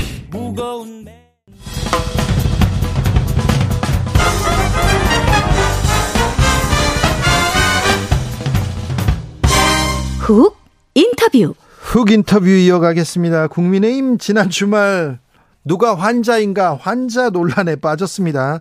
이뇨한 국민님 국민의힘 혁신위원장이 이준석 전 대표 만나러 부산까지 갔습니다. 그런데 만남이 불발됐습니다. 이준석 전 대표가 아, 엉뚱한 사람한테 약 먹일 생각 그만해라. 환자는 서울에 있다 이런 얘기 했다는데요. 영어로 혁신위원장을 모욕했다는 소리도 들리는데 자 국민의힘 상황 어디로 흘러가고 있는지 들어보겠습니다. 이 사람 의견 궁금합니다. 천하람 국민의힘 순천갑 당협위원장 어서 오세요. 네 오랜만에 인사드립니다. 천하람입니다. 아유 오랜만이에요. 잘 계십니까? 아유 요새는 뭐 순천에 거의 있느라고. 순천에서 네네 서울을 진짜 오랜만에 와요. 그렇습니까? 네. 아 그렇구나. 그래서 전화로 만날 수 있었네요. 네. 주말에 부산에서 얘기 들으셨어요? 어 저도 그거 그 실시간 라이브 이런 걸로 봤죠. 그랬어요. 보고 네. 있는데 이뇨한 위원장이 맨 앞에 앉아 있더군요. 그렇죠. 네. 네. 그런데 거기까지 왔는데 못 만나요. 그러니까 이게 이제 원래 만나러 오는 자리는 아니잖아요. 네. 그러니까 뭐 그 강연을 들으러 오신 거 아니겠습니까? 네. 그래서 사실은 맨 앞자리에 어 제가 라이브로 보니까 커피도 드리고 그러던데 네. 뭐 그게 그렇게까지 뭐 못할 일인가? 네. 물론 그리고 이제 끝나고 예를 들면 티타임 같은 걸 할 수도 있었을 텐데 네. 어 제가 또 보고 있는데 임요한 위원장님께서 또 이렇게 먼저 나가시더라고요. 아마 뭐 시간 제약이 있지 않으셨겠나 싶습니다. 네. 네. 아, 이뇨한 위원장 앞에서 환자는 서울에 있다 이렇게 얘기했는데 그 환자는 서울에 있는 환자는 누굽니까? 뭐 아마도 윤석열 대통령을 의미한 게 아닌가 뭐 저는 네. 추측합니다. 윤석열 대통령이겠죠. 네, 네. 그렇습니다. 네, 자, 왜 이 얘기를 했을까요? 그, 그, 그건 조금 이따 짚어보고요. 네. 영어로 이렇게 미스터 린튼 하면서 얘기했던 부분은 어떻게 어, 그러니까 좀 특이하긴 했어요. 네. 어, 특이하긴 했고. 특이해 이준석 전 대표도 아, 예사 네. 사람 아니에요. 예, 예. 근데, 어, 저는 이준석 대표 설명 그 자체로 약간 받아들이면은, 네. 어, 인요한 위원장이 좀 더 잘 이해할 거라는 측면도 하나 있었을 것이고, 네. 또 하나는 아마 영어로 해야 뉘앙스가 살아나는 표현들도 있었을 겁니다. 아 그래요. 예, 그래서 그런 것들을 복합적으로 좀 노린 것 같고, 또 하나는, 어, 이준석 대표가 원래 박근혜 전 대통령한테 배운 것 중에 하나가 신문 일면을 내주지 마라, 뭐 이런 걸 배웠다라는 얘기를 종종 해요. 네. 그러니까 본인이, 어, 하려는 핵심적인 메시지. 그러니까 환자는 서울에 있다. 당에다가 이- 뭐 하려고 하지 말고 사실은 용산을 고쳐야 된다라는 핵심 메시지의 주목도를 높이기 위해 가지고 저는 의도적인 어떤 뭔가 요소를 하나 넣은 거 아닌가? 네. 그렇게도 봤어요. 아 그래요. 네. 이뇨한 위원장이 왔다. 그래서 제목을 던져준자 주자 그런 생각도 듭니다. 네. 자, 이뇨한 위원장 국민의힘 혁신이 네. 어떻게 보십니까? 어, 좀, 아, 나름대로 열심히 하시고 또 이슈 제기하시는 것도 있는데, 네. 근데 핵심적인 게 결국은 당정 관계잖아요. 핵심. 예, 그리고 그, 그 중에서도 대통령에게 할 말은 해야 된다라는 게 지금 계속 강서구청장 선거 지고 나오는 거 아니겠습니까? 선거 때도 일본이 대통령실한테 지금 보내는 경고. 그렇죠. 그리고 당정 관계 어떻게 할 것인지 두 맞죠. 번째. 거의 대통령 지지율 그걸로 선을 쫙 갈라가지고 거의 저는 선거 결과 나왔다고 보는데. 총선은 더 할 건데요. 그렇죠. 근데 대통령에게 대해 가지고 뭘 하는 거는 내 권한 바뀌다라고 얘기를 좀 많이 하고 계시는 것 같아요. 것 같아요. 예, 예. 그러다 보니까 얘기가 조금 공허해지고 있다. 네. 그리고 지금 보면 뭐 그 중진들한테 아 서울 수도권 출마해야지 뭐 이렇게 얘기하는 거 네. 그 나름대로 의미 있는 얘기일 수는 있지만 예, 예. 근데 그러면 왜 중진들만 이게 핵심 그거잖아요. 아니 우리 국민들이 네. 중진들 마음에 안 찍어서 아 마음에 안 든다고 서울에서 국민의힘 안 찍으시겠냐. 네. 이게 핵심에서 비껴간 거 아니냐라는 얘기 계속 나오는 거죠. 그렇죠. 영남 중진들 서울에 오면 서울 사람들이 와 이렇게 박수 치는 건 아니잖아요. 아니죠. 그리고 그거 안 했기 때문에 국민의힘 안 찍어 이런 건 아니거든요. 예. 예. 좀, 뭐 그런 거 아쉽죠. 네. 네. 대통령한테 할 말하는 그런 혁신위원장, 파란 눈의 위원장을 원했을지도 몰라요. 국민들. 맞죠. 네. 네. 다른 얘기는 또 상식적으로 웃긴 얘기도 좀 있어요. 아, 그럼요. 네. 혁신 아니라는 게 다 나와 있어요, 원래. 원래 예, 그- 원래 다 있어요. 있잖아. 예. 혁신위원회 했잖아요. 했었죠. 네. 그때 다 얘기했던 내용이잖아요. 예, 그러니까 이제 예를 들면 만약에 어 인요한 위원장이 네. 어 지금 공천 이런 관련해 가지고 영남 중진들 어디 가고 뭐 이런 얘기가 아니라 네. 진짜 권력자가 공천하는 게 아니고 공천 제대로 그냥 상향식으로 하겠다 경선 묻히고 네. 그런 식의 얘기를 한다면 훨씬 더 민감할 겁니다. 그래요. 예. 왜냐하면 그거는 말 그대로 총선 시즌에 가장 강한 권력자의 권한을 내려놓도록 하는 거니까. 네. 근데 지금 거기까지 아, 못 가잖아요, 사실은. 네. 뭐좀 공허하죠. 이뇨한 혁신위원장은 이렇게 에, 뉴스를 만들고 있습니다. 어쨌거나 국민의힘한테는 지금 큰 힘이 되고 있어요. 네. 그 대신에 또 이철규 컴백, 그러니까 이만희 총선 교육단장. 어 그러니까 그런 거예요. 그러니까 제가 인요한 위원장 말씀 중에 보면 이철규 그 인재영입 위원장 된 게 되게 잘 된 일이다라고 말씀하시는 게 있었는데 두팔별로 환영했다고 했죠. 그런 거는 저는 조금 실망스러웠어요. 예, 그러니까 근본을 바꾸지 않으면서 제가 걱정하는 거는 인요한 위원장 체제에서 약간 시간을 그냥 보내고 있는 거 아닌가. 아, 근데 이게 시간이라는 게 유한하지 않습니까? 네. 사실 총선까지 얼마 남지 않았는데. 11월, 12월 안에 이 혁신안 그림 그리지 않으면 네. 보여주지 않으면 이제 그 다음엔 시간이 없어요. 없어요. 그리고 혁신안을 그려서만 되는 게 아니라 실제로 이거를 통과시키고 실행을 시켜야 되는데 네. 그냥 인요한 위원장이 막 이준석 대표도 만나고 막 여기저기 다니시고 해서 흥미로운 뉴스거리는 많이 생산하시지만 네. 근본적인 변화는 만들어내지 못하면서 그냥 그냥 뭐랄까요 그냥 시간을 보내고 계시는 거 아닌가라는 네. 그런 아쉬움도 듭니다.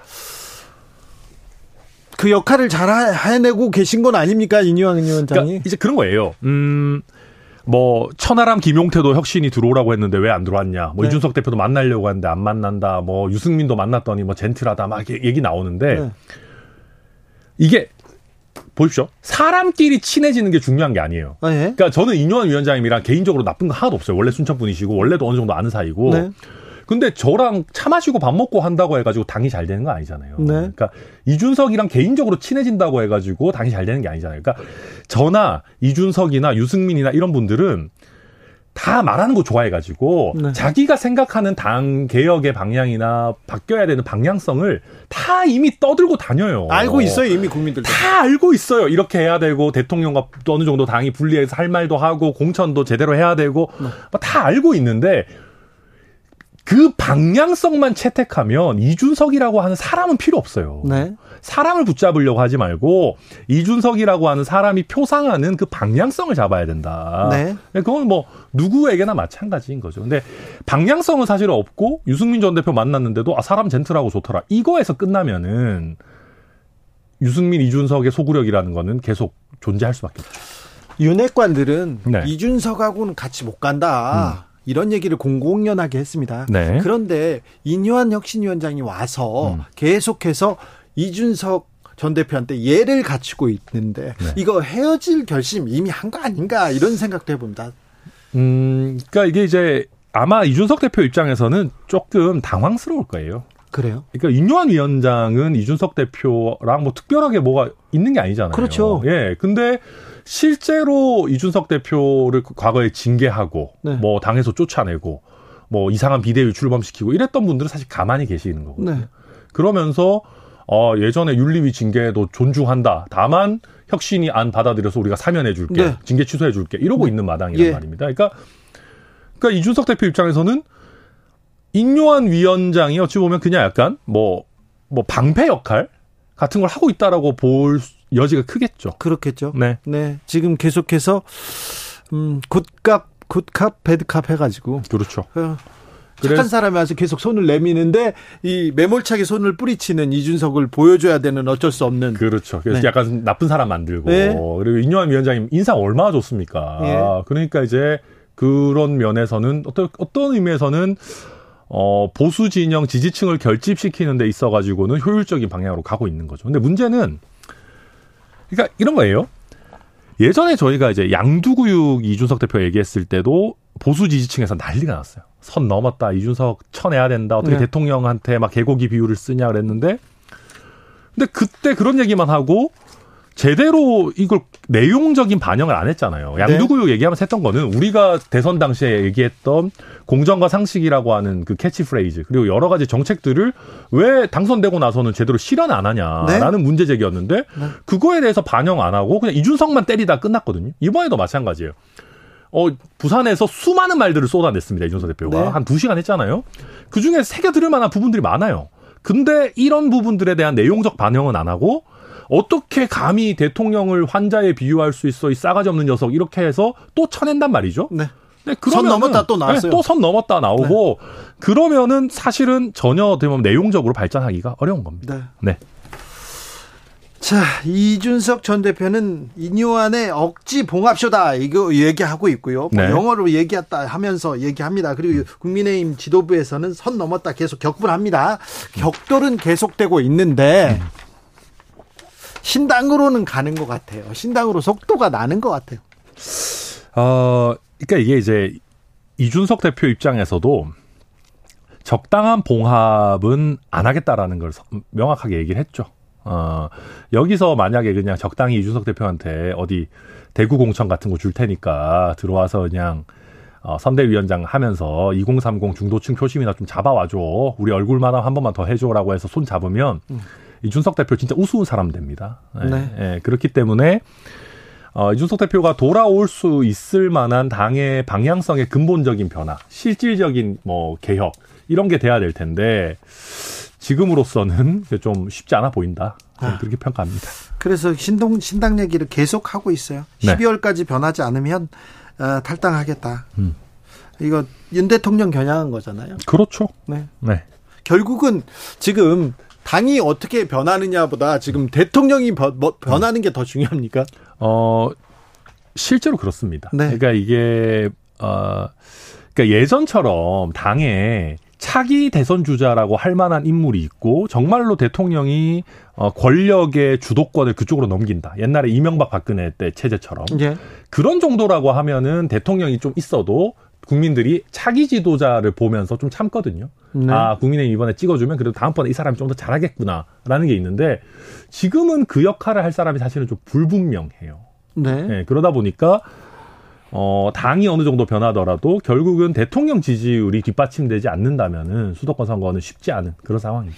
그러면 재보궐 선거도 이 정도인데 총선 그럼요. 때는 더 더 하죠. 그러니까 그런 겁니다. 이준석 대표도 계속 얘기하는 게 어, 당에 대해 가지고 대통령이 뭐막 개입하시거나 전당대회에 개입하거나 뭐 공천에 관여하려고 하는 이런 거 하지 말고 뭐 최상병 건이 됐든 아니면 여러 가지 뭐 홍범도 장군 건이 됐든 대통령께서 변화해야 되는 지점들에 대해서 정확하게 반성하고 변화해야 된다. 그게 안 되면은 사실은 뭐 어, 백약이 무효다. 그렇게 보고 있는 것 같아요. 그렇습니다. 네.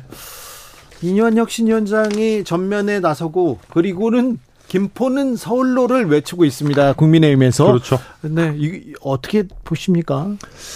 음, 처음부터 조금 짜임새 있게 얘기를 했었어야 돼요. 이게 계속 변하잖아요. 처음에는 김포 얘기했다가 뭐 서울 인접한 지역 전체라고 얘기하고 하남도 얘기하고 있죠. 이제 부산 그 다음에 광주를 얘기하기 시작했는데 네. 거꾸로 왔었어야죠. 아. 사실은 부산을 어떻게 키울 건지 네. 그다음에 광주 전남을 어떻게 키울 건지 얘기가 나오면서 그러면 수도권에서도 조금 뭐 그럼 뭐 어떤 이런 조치들이 나오자라는 얘기로 갔었어야지 좀 얘기가 될 것 같은데 지금 준비가 안 됐나 봐요. 유정복 그리고 서병수 어, 국민의힘 중진들도 그렇죠. 그리고 인천시장도 이건 아니다 쇼다 이렇게 그러니까 얘기합니다. 그러니까 제가 아쉬운 게 그런 거예요.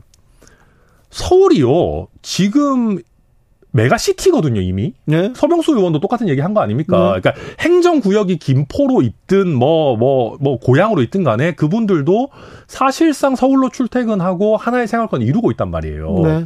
근데 그에 비해서 부울경은 진짜 메가시티로 만들라고 하면은 광역교통망이라든지 안에 내부의 어떤 그 도시의 중심을 다시 재편하고 새로운 산업을 끌어오고 해야 될 일이 훨씬 많거든요. 네. 근데 실제 해야 될 일이 많은 부산, 울산, 경남이나 광주, 전남은 놔두고 지금 당장 수도권이 격전지라고 하니까 서울 인근 지역부터 잡으려고 하는 거 아니냐. 네. 그런 걱정이 되는 거죠. 저도 당장 비수도권에서 정치하는 입장에서 아니 광주 전남의 경쟁력이나 순천 여수 광양 그 우리 지금 남해안 중심부 메가시티 이런 것도 되게 중요하거든요. 근데 이런 게 다시 더 우선적으로 다뤄졌으면 좋지 않았을까 네. 아쉬움이 드는 거죠. 지방 시대를 열겠다 윤석열 대통령이 외치면서 메가 서울 이거는 무슨 말인가 갸우뚱하게 돼요. 그렇죠. 네. 네. 음. 자. 그리고 공매도 금지는 또 아, 이거는 민주당도 바로 받았는데, 음, 그러니까 저는 그렇습니다. 이게 공매도라는 거를 완전히 없앨 수는 없어요. 네. 근데 이제 지금 주식 투자하는 분들이 바라시는 것도 불법적인 공매도를 하- 하지 말게 해달라. 그리고 어, 전자적인 방식을 도입해가지고 즉각적으로 지금 공매도 상황이라든지 이런 것들이 파악되도록 해달라라는 요구들이 많잖아요. 네. 그래서 이거를 공매도로 무작정 연기할 수는 없는 것이고 네. 우리 개미 투자자들도 납득할 수 있는 방향으로 제도 설계를 해야 된다. 네. 게다가 왜 힘 있는 기관 투자자들만 이런 어떤 혜택들을 누리는 거냐라는 부분도 계속 있기 때문에 네. 좀 어, 내년 상반기까지의 어떤 억제책을 넘어서 가지고 어, 지속 가능한 어떤 공매도와 관련한 어, 총괄적인 대책이 좀 더 잘 나오면 좋겠죠. 민주당에서 한동훈 장관보다 먼저 이동관 방통위원장 탄핵을 하겠다. 탄핵 논의에 들어갔습니다. 음. 빠르면 9일 날뭐 절차를 시작할 수도 있다. 뭐 이렇게 얘기했는데. 주진우 지키기 아니에요, 주진우 지키기. 아이 그런 게 어딨어요. 제가 무슨 절 지킬 만한 게 뭐가 있다고. 자, 그런데 네. 어, 사실 음, 강서 재보궐 선거 앞두고 앞두고 대통령이 인사 세 세 명 했습니다. 음. 신원식, 유인촌, 그다음에 김행 네. 세 후보자 내놓고 내놓고 그다음에 강행했습니다. 음. 그리고 선거 치렀습니다. 물론 김행 후보자는 어, 사퇴를 했습니다만 네. 이렇게 일방적으로 대통령이 이렇게 계속 어, 얘기를 하고 민주당에서는 뭐 어, 뭐 임명 동의안을 처, 처리해주지 않는다던가 이제 반대하고 계속해서 대결 구도로 가는데 이 대결 구도로 가는데 이 탄핵 구, 탄핵 국면에서도 이 대결 국면 또 이어질 수도 있습니다. 그러니까 이제 그 이게 양비론 이런 거 싫어하지만은 네. 실제로 대통령의 인재풀이 이제 MB 정부 시즌 2라고 평가받으면 곤란하다. 네. 그러니까 이게 여러 가지 측면이 있지만 저는 당에 몸담고 있는 사람 입장에서 정권을 갖고 있을 때가 새로운 인재를 수혈하기에 가장 좋을 때거든요. 네. 아, 당연하잖아요. 그렇죠. 아유, 왜냐면 뭐 내각을 쓸 수 있으니까. 네. 좋은 인재를 수혈해서 그분들을 다음 총선에 내보내고 네. 이러면서 사실은 한 번 이렇게 새 피가 도는 거란 말입니다. 대통령은 정치권 인사가 아니기 때문에 오히려 더 넓을 수도 그렇죠. 있어요. 더 넓게 쓸 수 있어요.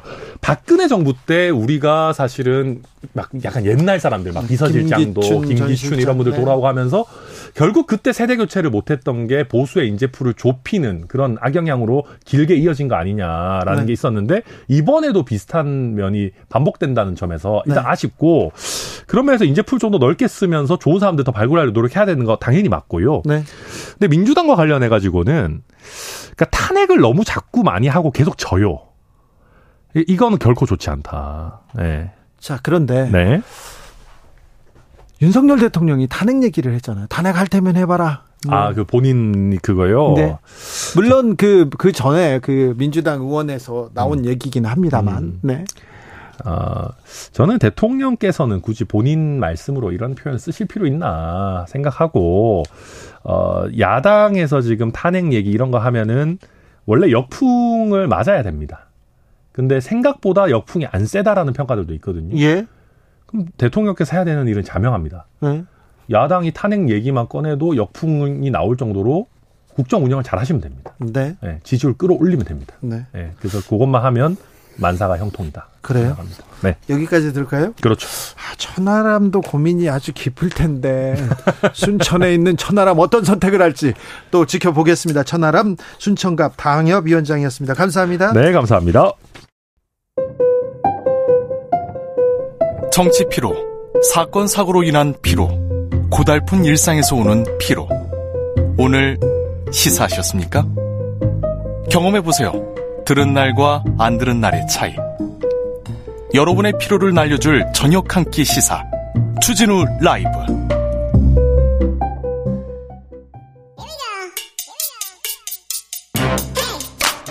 뉴스를 향한 진지한 고민 기자들의 수다. 라이브 기자실을 찾은 오늘의 기자는 은지옥이요. 시사인 김은지입니다. 자, 김은지 기자. 네. 요즘 뭘 그렇게 취재하십니까? 네, 방금까지 신당 이야기 한참 또 이야기 듣고 왔습니다. 네, 신당 얘기. 네, 정치권에 어떤 신당 흐름이 있다 보니까요. 네. 네. 신당이 속도를 붙는 것 같아요. 특별히 어, 이준석 전 대표나 이현주 전 의원 이 주변에서는 굉장히 속도가 나는 것 같아요. 네, 뭐 게다가 지금 유병호 감사원장 감사원 사무총장 이슈도 계속 네. 굴러가고 있어서 그 부분도 계속 보고 있는데요. 신당에 이준석 신당에 제3 신당에 어, 민주당에서 이렇게 합류할 가능성이 있습니까? 그러니까 제가 알아본 바로는 아직까지는 명확하진 않은데요. 네. 어, 그 소위 말하는 이준석 신당에서 관심 있는 민주당 인사들이 있어요? 비명계 쪽에 접촉을 하고 있는 건 사실인 것 같습니다. 아, 이준석 예. 전당 대표 쪽에서, 예, 아, 예. 그쪽에서 예, 예. 접촉을 하고 있다. 예, 예. 네. 네. 어떤 반응이 올지는 정치가 생물이니까 좀 네. 봐야 될 것 같긴 지켜보시죠. 한데요. 이제 예. 뭐 이제 시작한다는데. 예, 여러 가지 역학이 존재하고 있는 것 같습니다. 네, 그래도 민주당 사람들하고 이준석 전 대표하고 손을 잡을까요? 쉽게 그려지지 않는 그림이긴 하죠. 하지만 예. 또 어찌 될지 보자고요. 예. 네, 자. 첫 번째 준비한 뉴스부터 가보겠습니다. 네, 시사인에서 인구 이동 빅데이터를 활용해서 누가 서울로 오는지를 분석했습니다. 그랬더니요. 네, 그러니까 이제까지 우리가 서울에 오는 사람이라고 생각하면 보통 이제 20대 후반 남성이 직장을 잡으면서 그렇다라고 생각하기 쉬웠었는데요. 아, 그렇게 생각하셨어요? 네, 뭐 근데 실제적으로 데이터가 2000년대 초반까지만 해도 그랬던 건 사실입니다. 2000년대 초반까지만. 네, 근데 2015년대부터는 20대 여성 위주가 훨씬 더 많아졌다라고 하는 것이 이번에 저희 데이터 분석 결과인데요. 네. 특히나 여성이. 이제, 예, 이제 아무래도 일자리가 가장 핵심이라고 볼 수 있을 텐데 네. 20대 여성들이 선호하는 일자리가 대부분 수도권에 위치하고 있다 보니까 실제 데이터상으로도 이주하는 비율이 더 많다라고 볼 수 있습니다. 20대 여성이 많이 서울로 온다. 남성보다. 네, 전반적으로 다 그렇습니다. 30대는요.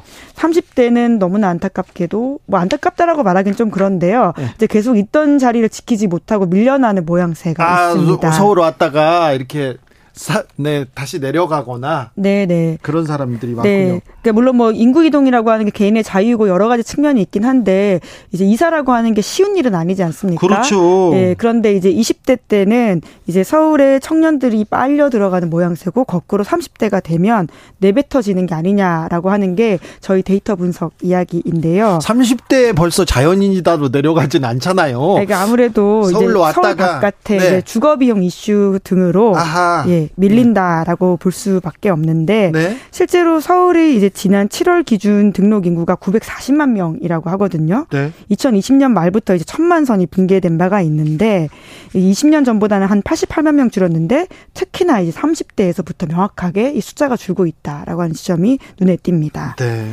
이제 책 도 좀 생각나고 그렇습니다. 네, 이제 착취도시 서울이라고 하는 게 2020년에 나왔던 책 제목 중에 하나인데 예. 실제로 더 많은 청년들의 젊음과 생활비, 주거비 같은 것을 기반으로 해서 서울이 이제 커져가고 있는 것인데요. 거꾸로 이제 그 이상이 돼버리면 그 견디지 못하고 나가야 되는 상황이라고 하는 게 그러니까 청년의 젊음과 열정과 뭐 능력을 이렇게 쭉 빨아 빨 이렇게 그렇게 얘기할 수 없죠. 네. 또쭉 빨아들였다가 이제 성장하고 그리고 내뱉는 청- 모양새라고 하는 것이죠. 청년들은 그리고는 서울을 떠납니까? 네, 이게 나이가 들면 결국 밀려가는 모양새라고 할 수 있는데요. 네. 이제 특히나 이제 과거에는 대학가를 중심으로 20대들이 많이 이제 있었고 그리고 강남 주변에 있었거든요. 아? 그런데 이제 또 시간이 지나면서 이제 강남이 아니라 최근에 어떻습니까? 예, 그러면 구로, 금천, 동작, 영등포, 강서 이런 쪽으로 흩어져 있는 모양새가 실제로 숫자상 드러나는데요. 네. 그러니까 지방에서 서울로 올라온 20대들이 더 이상 이제 강남 근처에 자리를 잡지 못하고 있는데 예. 아무래도 주거 비용 이슈들이 더욱더 심각해지고 있다라고 이해하면 될 것 같습니다. 그렇죠. 서울은 비싸서 월세도 비싸고 전세도 올라서 어, 강남에 먼저 터를 잡기는 쉽지 않죠. 네, 이제 일자리 문제 때문에 아무래도 가까이 가면 좋은데요. 이제 그런 것도 점점 주변부로 밀린다라고 이해할 수 있을 텐데요. 저희 이번 빅데이터 같은 경우에는 2001년부터 2022년까지 주민등록 인구 이동 데이터를 분석해서 통계청 마이크로 데이터 서비스를 활용했습니다. 그래서 인구 이동 통계를 연령, 지역, 세대주 여부, 가구원 수 등으로 쪼개고 재분석했습니다. 도시 얘기, 인구 이동 얘기를 하니까 좀 슬프네요. 그러니까 서울이라고 하는 도시가 우리한테 어떤 곳인지를 좀 보여주는 숫자라고 할 수 있습니다. 그러게요. 네. 자, 다음 뉴스는요. 네, 유병호 감사원 사무총장이 소환 조사에 네 차례 불응했습니다. 아니 정부 기관에서 부르는데 이렇게 안 나가도 됩니까? 이렇게 네 번 안 나가도 됩니까? 5차 출석 통보 갔어요?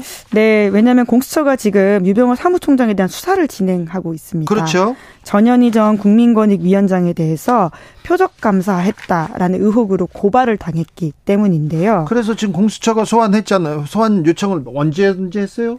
네, 그 지난달 16일, 24일, 31일 이렇게 요청을 했고요.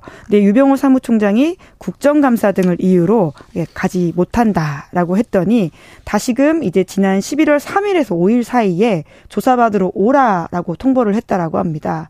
그런데 또다시 유병호 사무총장 쪽에서 못 간다라고 했다라고 하는데요. 원래 그 일반 사람들한테는요, 이 경찰이나 검찰에서 소환 조사에 응하라고 합니다. 응하라고 하면 한 번 정도는 안 나갈 수도 있지만 두 번 안 나가잖아요. 그러면 긴급 체포할 수도 있어요. 구속영장 막 청구할 수도 있어요. 그래서 가야 되는데 여기는 어떻게 됩니까? 예, 보통은 한 세 번 정도 이제 요청을 한 다음에 되지 않으면 이제 강제 구인을 할 수도 있다 이런 이야기들이 나오고 있는데요. 네. 물론 유병호 사무총장 쪽에서는 이유가 있다라고 말하고 있습니다. 이제 긴급하게 일정을 잡았거나 혹은 본인이 되지 않는 시간에 연락을 했다라고 하는 것인데요. 그러다 보니까 공수처에서는 그러면 이번 주는 주말을 포함해서 되는 시간에 나오라고 출석했다. 토- 출석 통보를 했다라고 경향신문이 보도했거든요. 그런데도 지금 유병호 사무총장 반발하고 있습니다. 네, 예결위 일정이 있다 보니까 지금 본인이 가는 게 쉽지도 않고 지금 이 사건 같은 경우에는 감사원의 유병호 사무총장만이 아니라 다른 직원들까지 다 이제 조사 대상에 올라가 있거든요. 그러니까 조사 기법상 밑에 직원부터 올라가게 하는 것이지 나부터 부르는 게 맞지 않다. 이런 식의 반발도 하고 있다라고 하는데요. 그런데 아무튼 감사원 여러 명이 지금 입건된 상태예요. 네, 이제 지금 아까 말씀드린 것처럼 이제 전현희 전 국민권익위원장에 대해서 표적 감사했다라는 의혹이 고발됐고 그리고 이 사건을 공수처가 압수수색도 이미 진행을 한 바가 있거든요. 네. 이제 그러다 보니까 수사를 위해서는 피의자들이 나와야 한다라고 하는 것인데 유병호 사무총장은 이제 공수처가 언론 플레이를 하고 있다라고 지적하고 있습니다. 언론 플레이를 하고 있다고 하더라도 공무원 아닙니까? 근데 공무원이 어느 정도 응해야 되는 거 아닌가 이런 생각도 하는데요. 음, 감사원 관계자 16명이 지금 입건된 상, 상태입니다. 뭔가를 잘못해서 어, 수사를 하겠다고 압수수색도 한 상태인데 아무튼 유 사무총장 계속 독립적인 헌법기관인데 고위자 고위직이다. 그래서 나는 못 나간다 얘기합니다. 네, 이제 뿐만 아니라 이제 공수처에서는 이제 유병호 사무총장의 편의를 충분히 봐줬다라는 입장이라고 하는데요. 그러니까 국회 일정 때문에 출석이 어려우면 주말에도 출석하면 되지 않겠냐라는 식의 반응을 보였다라고 하는데 유병호 사무총장 쪽에서는 이제 조사 일정 협의한 적도 없는데 자꾸 공수처가 이런 사무 규칙을 위반하고 있다라고 반박하고 있는 상황입니다. 유병호 사무총장은 감사원을 돌격대로 만들었다 이렇게 비판하는 사람도 있어요. 어떤 분들은 유병호 사무총장이 어떻게 될지 자목 궁금합니다. 네, 어떤 길을 걸을지도 궁금합니다.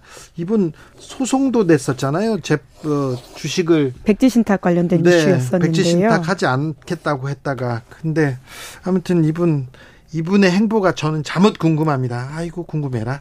공수처 소환에 응하지 않는 사람이 또 있어요. 네, 이제 공수처가 다른 고위공직자 사건도 수사를 계속하고 있는 상황인데 네. 그 중에 하나가 김학의 사건 수사 검사입니다. 네. 이 사건이 이제 공소시효 만료가 곧 다가오거든요. 네. 11월 10일 자정이라고 하는데 이게 김학의 전 법무부 차관 봐주기 수사 의혹을 그 공수처가 수사하고 있기 때문에 관련된 검사를 불러서 조사하겠다라는 것이고. 1차 수사했던 분이죠. 네, 그렇습니다. 1차 수사했을 때 그 당시에 김학의 어, 전 차관의 영상 증거가 명백했는데 그때 수사를 제대로 안 하고 그때 기소를 안 해가지고 결국 결국 거의 무죄를 받은 사건입니다. 예, 실제로 이제 김학의 차, 전 차관은 무죄를 받았는데 이제 가장 이제 문제가 되는 수사가 1차에서 봐주기 한 거 아니냐라고 하는 논란이 있었었고요. 그때 누굽니까? 예, 이제 관련해서는 이제 김아무개 검사와 윤재필 당시 이제 강력부 부장 검사 등이 수사 라인에 있는데 네. 어, 공수처가 이 사건도 압수수색을 했습니다. 네. 사건 기록을 이제 가지고 있는데 그에 따라서 이제 윤재필 당시 서울중앙지검 강력부 부장 검사 1차 팀 수사팀 지휘한 바가 있는데 네. 이 인사는 소환 조사를 했다라고 해요. 그런데요. 그런데 이제 당시 검사. 주인 검사였던 김아무개 검사에 대해서는 이제 피고발인 신분으로 소환을 통보했는데 조사 요구에 불응하고 있는 상황이라고 내일신문이 보도했습니다. 부장 검사는 소환 조사를 받았는데 담당 검사는 나 안 가 그러고 있어요? 네, 뭐 지금 뭐 상황이 여의치 않은 것으로 보이는데요. 근데 당장 이제 공소시효가 다가와 있다 보니까 이 수사가 제대로 될 수 있느냐라는 네, 의문도 나오고 있는 상황입니다. 네. 11월 10일이면 정말 며칠 안 남은 상황이거든요. 그렇죠. 그- 근데 주인 검사한테 묻고 싶어요. 네. 증거가 그렇게 많은데 왜 봐주셨어요? 저는 그렇게 묻고 싶어요. 저 당시에 그때 취재 열심히 했었는데요. 명확했었거든요. 어, 무엇보다도 영상 증거가 있었는데 너무 명확했었는데. 물론 당사자들은 이제 의혹이고 사실이 아니다 뭐 이런 주장을 하고 있긴 근데 합니다. 당사자 얼굴들이 다 나와서 누구 누구도 다 당사자를 지목할 수 있었을 정도였어요. 자 마지막으로 만나볼 뉴스는요. 네, 호주 총리가 중국을 방문했습니다. 7년 만입니다. 7년 만에 갔어요 중국에. 예, 한동안 으르덩 대리던 사이였었거든요. 어우 작년만 해도 엄청나게 싸웠잖아요. 네, 근데 작년에 이제 정권 교체 이후에 해빙 무드에 들어간 상황이라고 볼 수 있는데 네. 호주 총리가 이제 중국 상하이를 시작으로 해서 지금 점점 이제 베이징도 가고요. 그래서 오늘은 시진핑 주석을 만날 예정이고 네. 내일은 리창 총리를 만나서 양국의 현안에 대해서 의견을 교환할 계획이라고 합니다. 중국은 호주의 최대 무역 상대입니다. 네, 이제 호주 전체 무역의 4분의 1 이상이 중국과의 교역에서 나온다라고 할 정도라고 하는데요. 그러다 보니까 호주는 원래 전통적인 안보 동맹이 미국인데 네. 또 경제적인 이해관계를 공유하고 있는 중국과 외교적인 균형을 맞추려고 대외 행보를 한 바가 있습니다. 호주에 중국 사람도 엄청 많고요. 그리고 아, 교역 그리고 이 통상 면에서는 굉장히 가, 그 옆에 딱 붙어 있었어요. 연계가 크죠. 예. 그렇죠. 그리고 그 거리도 그렇게 멀지 않고요. 그런데 불협화음이 2018년에 일어났습니다. 그렇죠. 싸우기 시작합니다. 네, 이제 호주가 중국의 통신업체 화웨이에 대해서 이제 제재를 가하기 시작하면서 갈등이 시작된 건데요. 예. 뿐만 아니라 2020년에는 그 당시 자유당 출신의 총리가 있는데 코로나19가 이제 중국 기원이었다라는 식의 주장을 하면서 더욱더 갈등이 커졌고요. 그래서 각종 이제 제품에 대해서 고율의 관세를 물리면서 중국이 보복에 나섰습니다. 네. 이런 식의 서로가 주고받는 말들이 커지고 호주가 또 뭐 잠수함을 사네, 뭐 미사일을 사네 얘기하고 완보, 안보적으로도 멀어지고 막 그랬었죠. 네, 특히 이제 쿼드라든지 오커스 같은 미국과 밀착하는 안보적 행보를 많이 하다 보니까 굉장히 갈등이 가파르게 커졌던 바가 있습니다. 정말 어려운 거여가지고 사이가 나빴습니다. 근데 언제부터 이렇게 또 화해 국면으로 돌아섰습니까? 예, 작년 5월에 호주의 노동당이 총선에서 승리하면서 분위기가 바뀐 건데요. 네. 그 이제 정권 교체를 개점으로 해서 양국 간의 고위급 회담이 재개가 됐고요. 네. 중국은 이제 지난해 호주산 석탄과 목재 등 일부 품목에 대한 보복적 고율 관세를 해제하기도 했습니다. 네. 그러다 중국에서는 이제 중국계 호주인 저널리스트를 간첩 혐의로 구금을 3년 동안 했었는데 아이고. 이- 이렇게 풀어주기도 했었고요. 여러 가지 좀 상호적인 상황이 나오고 있다라고 보면 될 텐데요. 특히나 이제 랍스터, 소고기, 호 그리고 와인 이런 것들에 대한 여러 가지 이제 과 과, 보복 관세들도 풀리고 있는 상황이라고 합니다. 네. 잘 풀리고 있나요? 얘기는 잘 하고 있나요? 네, 물론 이제 이제 발을 떼기 시작한 거여서 아직까지 완벽하게 관계가 좋아졌다라고 보기는 어려울 텐데 네. 적어도 해빙 무드다라는 평가는 맞는 것 같습니다. 호주 중국 소식 들으면서 왜 이렇게 부럽죠? 우리도 좀 중국하고 관계를 잘해야 되는데 뭐 중국이 좋아서 뭐 중국을 뭐 숭상해서 그런 얘기가 아니고요. 최대 교육국이었잖아요. 우리도 아, 실용 먹고 사는 거 여기에 또좀 방점을 찍어야 될 텐데 우리도 중국과 좀 만났으면 하는 생각 해봅니다. 시사인 김은지 기자와 함께했습니다. 감사합니다. 네, 고맙습니다. 교통정보센터 다녀오겠습니다. 김민희 리포터.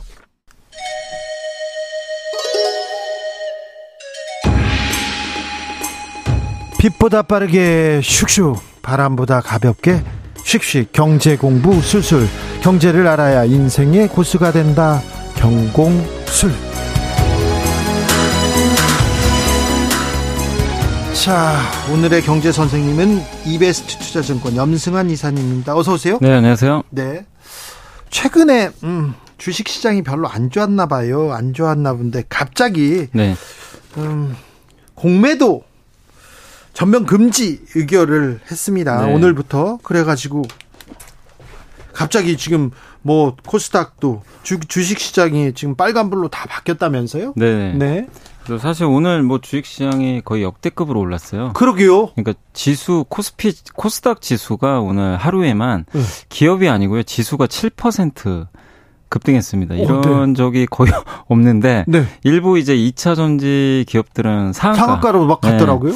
그러니까 이제 공매도라는 건 이제 뭐 아시는 분도 계시겠지만 네. 주식을 빌려서 파는 건데 그렇죠. 주식이 어, 떨어질 것 같으면 먼저 주식을 빌려서 네, 팔아요. 빌려서 파는 거죠. 다 그럼 떨어지면 오히려 그러니까 되게 좀 이게 반대죠. 네. 보통은 매수해서 올라가야 수익을 내는데 네.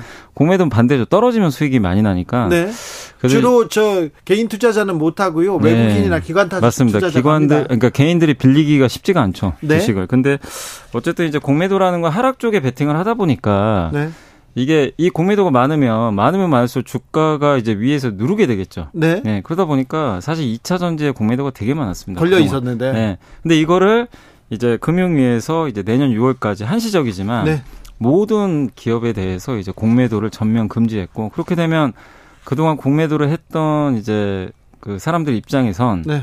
이걸 정리를 하든지 예. 뭔가 이제 결정을 해야 되는데 만약에 오늘 아마 그 공매도 쳤던 걸로 매수 그러니까 정리한다는 건 뭐냐면 우리가 매수한 다음에 매도하면 이게 없어지잖아요. 네. 공매도는 정반대죠. 네. 매도한 거를 매수해야 없어지잖아요. 네. 그러니까 매수가 들어온 거예요. 그래요. 외국인들 네. 부랴부랴 공매도 청산한다 이런 그래서 뉴스 오늘 나오더라고요. 외국인들이 많이 샀어요. 많이 샀어요? 예, 그러니까 아마 공매도 포지션을 정리하면서. 네. 근데 그것도 어쨌든 매수거든요. 네. 결론은 그렇기 때문에 증시가 그런 이제 매수 수요에 의해서 급등을 했습니다. 급등했습니다. 네. 어우 많이 올랐더라고요. 네. 오늘 이렇게 많이 어, 이게 왜 그러면 공모도 안 했지? 대통령실에서는 그 불법 공매도 심각한 병폐로 인식한다. 네네. 뿌리 뽑겠다 이런 의지 보였어요. 네, 맞습니다. 그러니까 이게 사실 이제 오늘 이복현 그 금감원장도 이제 기자회견을 했는데 네. 거기서 나왔던 얘기는 뭐냐면은 공매도 금지의 이유는 그 제도 개선을 통한 좀 신뢰 개선. 네. 이게 뭐냐면 좀 자꾸만 불법 공매도가 좀 이제 이번에 적발이 됐는데 이게 과거에도 여러 번 있었거든요. 이번만 있는 건 아니고. 네. 근데 이번에 이제 적발을 좀 한 상황을 봐도 주식을 빌려서 먼저 팔아야 되거든요. 네. 불법 공매도 뭐냐 빌리지도 않고 먼저 팔아요, 그냥. 그래요. 그게 가능해요. 네. 지금 시스템적으로. 가능해요? 예, 그러다 보니까 이제 그 이제 어쨌든 이제 불법 공매도로 이게 적발이 된 건데 먼저 팔아 놓은 다음에 네. 그 다음에 빌려요. 예. 이게 순서가 뒤바뀌었잖아요. 원래 그러면 안 되거든요. 네. 근데 미국이나 일부 나라는 그런 이제 이걸 무차익 공매도라 그래요. 네. 이런 게 일부 허용은 돼요. 근데 우리나라는 어쨌든 안 됩니다. 네. 한국은 빌린 다음에 팔게 돼 있는데 이게 걸리다 보니까 아시겠지만 금융은 신뢰잖아요 서로 간에 네. 뭔가 신뢰가 조성된 상태에서 야 나- 나도 믿고 너도 믿고 이런 상태에서 금융 거래가 되는 거지 이 허점을 좀 이용해 가지고 누구는 불법으로 빌리지도 않은 상태에서 공매도를 하고 그러면 이 금융 시장의 근간은 흔들 수밖에 없거든요. 그러니까 네. 이제 이복경 금감장 입장은 이거를 이제 제도적으로 시스템을 바꿔서 아예 무차익 공매도를 못하게 만들겠다. 예. 그래서 그걸 이제 내년 6월까지로 잡고 그게 제도- 가능합니까? 그걸 지금 제도 개선하겠다는 거예요. 그래요? 예, 컴퓨터적으로도 뭐 시스템적으로 바꾸고 그다음 또 한 가지가 뭐냐면은 개인 투자분들의 이제 계속적인 불만이 공매도 뭐, 뭐 자체에 대한 불만도 있는데 그거보다도 기울어진 운동장이다 자꾸. 예, 예. 왜, 왜 우리는 공매도를 할 때 90일인데 예. 90일 안에 갚아야 돼요. 예. 개인들은. 예. 근데 외국인들은 무제한이에요. 예. 그냥 뭐 90일 안에 안 갚고 뭐 1년 후에 갚든가. 예. 그게 이제 좀 자유로운 거죠. 계속 떨어질 네, 때까지 그러면 보고 있습니다. 그냥 버티면 되니까. 네. 그러니까 이건 너무 좀 불공평한 거 아니냐. 네. 이제 이런 것들도 좀 개선을 해달라. 근데 개미들은 계속 불만을 많이 가졌어요. 예, 그러니까 이거 이 자체가 제도적으로는 누구한테는 형평이, 그러니까 형평성이 좀 어긋난다는 거죠. 네. 그러니까 이거를 바로 잡아달라 계속 요구를 했는데 이번에 어쨌든 이유 어찌 됐건 간에 금감원에서는 이걸 전격적으로 받아들였고 네. 이 제도 개선을 하겠다. 예. 예, 그래서 이제 공매도를 금지시켰고 네. 이거의 시장은 어쨌든 좀 환호를 했다. 예. 라고 보시면 좋겠습니다. 어제 이렇게 공매도 금지 발표했습니다. 네. 왜 어제 이렇게 갑작스럽게 했을까요? 아니, 그동안 이제 계속 준비는 했다고 하더라고요. 예. 했고, 글쎄요, 이제 뭐 일요일 날 발표한 제가 이유까지는 잘 모르겠고, 어쨌든 이제 그, 그렇다고 이걸 장중에 발표하면 더 좀 충격이 있거든요. 네. 변동성이 있으니까. 그래서 아마 일요일 날, 예. 예. 좀 아마 발표를 하지 않았나. 종아일보나 경제신문에서는 이거 공매도 금지 이거 포퓰, 포퓰리즘이다 비판하는 시각이 또 있더라고요. 그러니까 물론 이제 뭐 그런 의견들도 있어요. 총선용 아니냐. 네, 총선용. 예, 뭐 그런 뭐 의견들도 있지만 일단 뭐 그거는 뭐 여러 가지 해석은 좀 가능하겠지만 일단 이복형 금감원장은 언급은 했습니다. 뭐 총선용 절대 아니고 네. 어쨌든 아까 말씀드린 제가 그 부분 제도 개선. 근데 이유가 어떨지는 뭐 우리가 정확히 알 수는 없지만 저 개인적으로도 어쨌든 이런 부분들은 개선하는 건 반드시 필요하다고 저도 생각은 하거든요. 네. 그러니까 불법 공매도 당연히 없애야 되고 네. 그리고 지금 기울어진 운동장. 근데 이게 개선이 안 된 상태에서 자꾸 이렇게 공매도를 하게 놔두면 네. 개인 투자분들은 피해를 볼 수밖에 없거든요. 그러니까 네. 그런 부분에서 분명히 좀 어느 정도 필요한 부분이었다고 좀 생각은 하고 있습니다. 자, 공매도 금지 오늘부터 적용됐습니다. 네. 그런데 오, 시장이 시장이 아, 크게 반응했습니다. 네네. 코스닥 급등해서 사이드카 3년여 만에 처음으로 발동하게 네. 됐고요.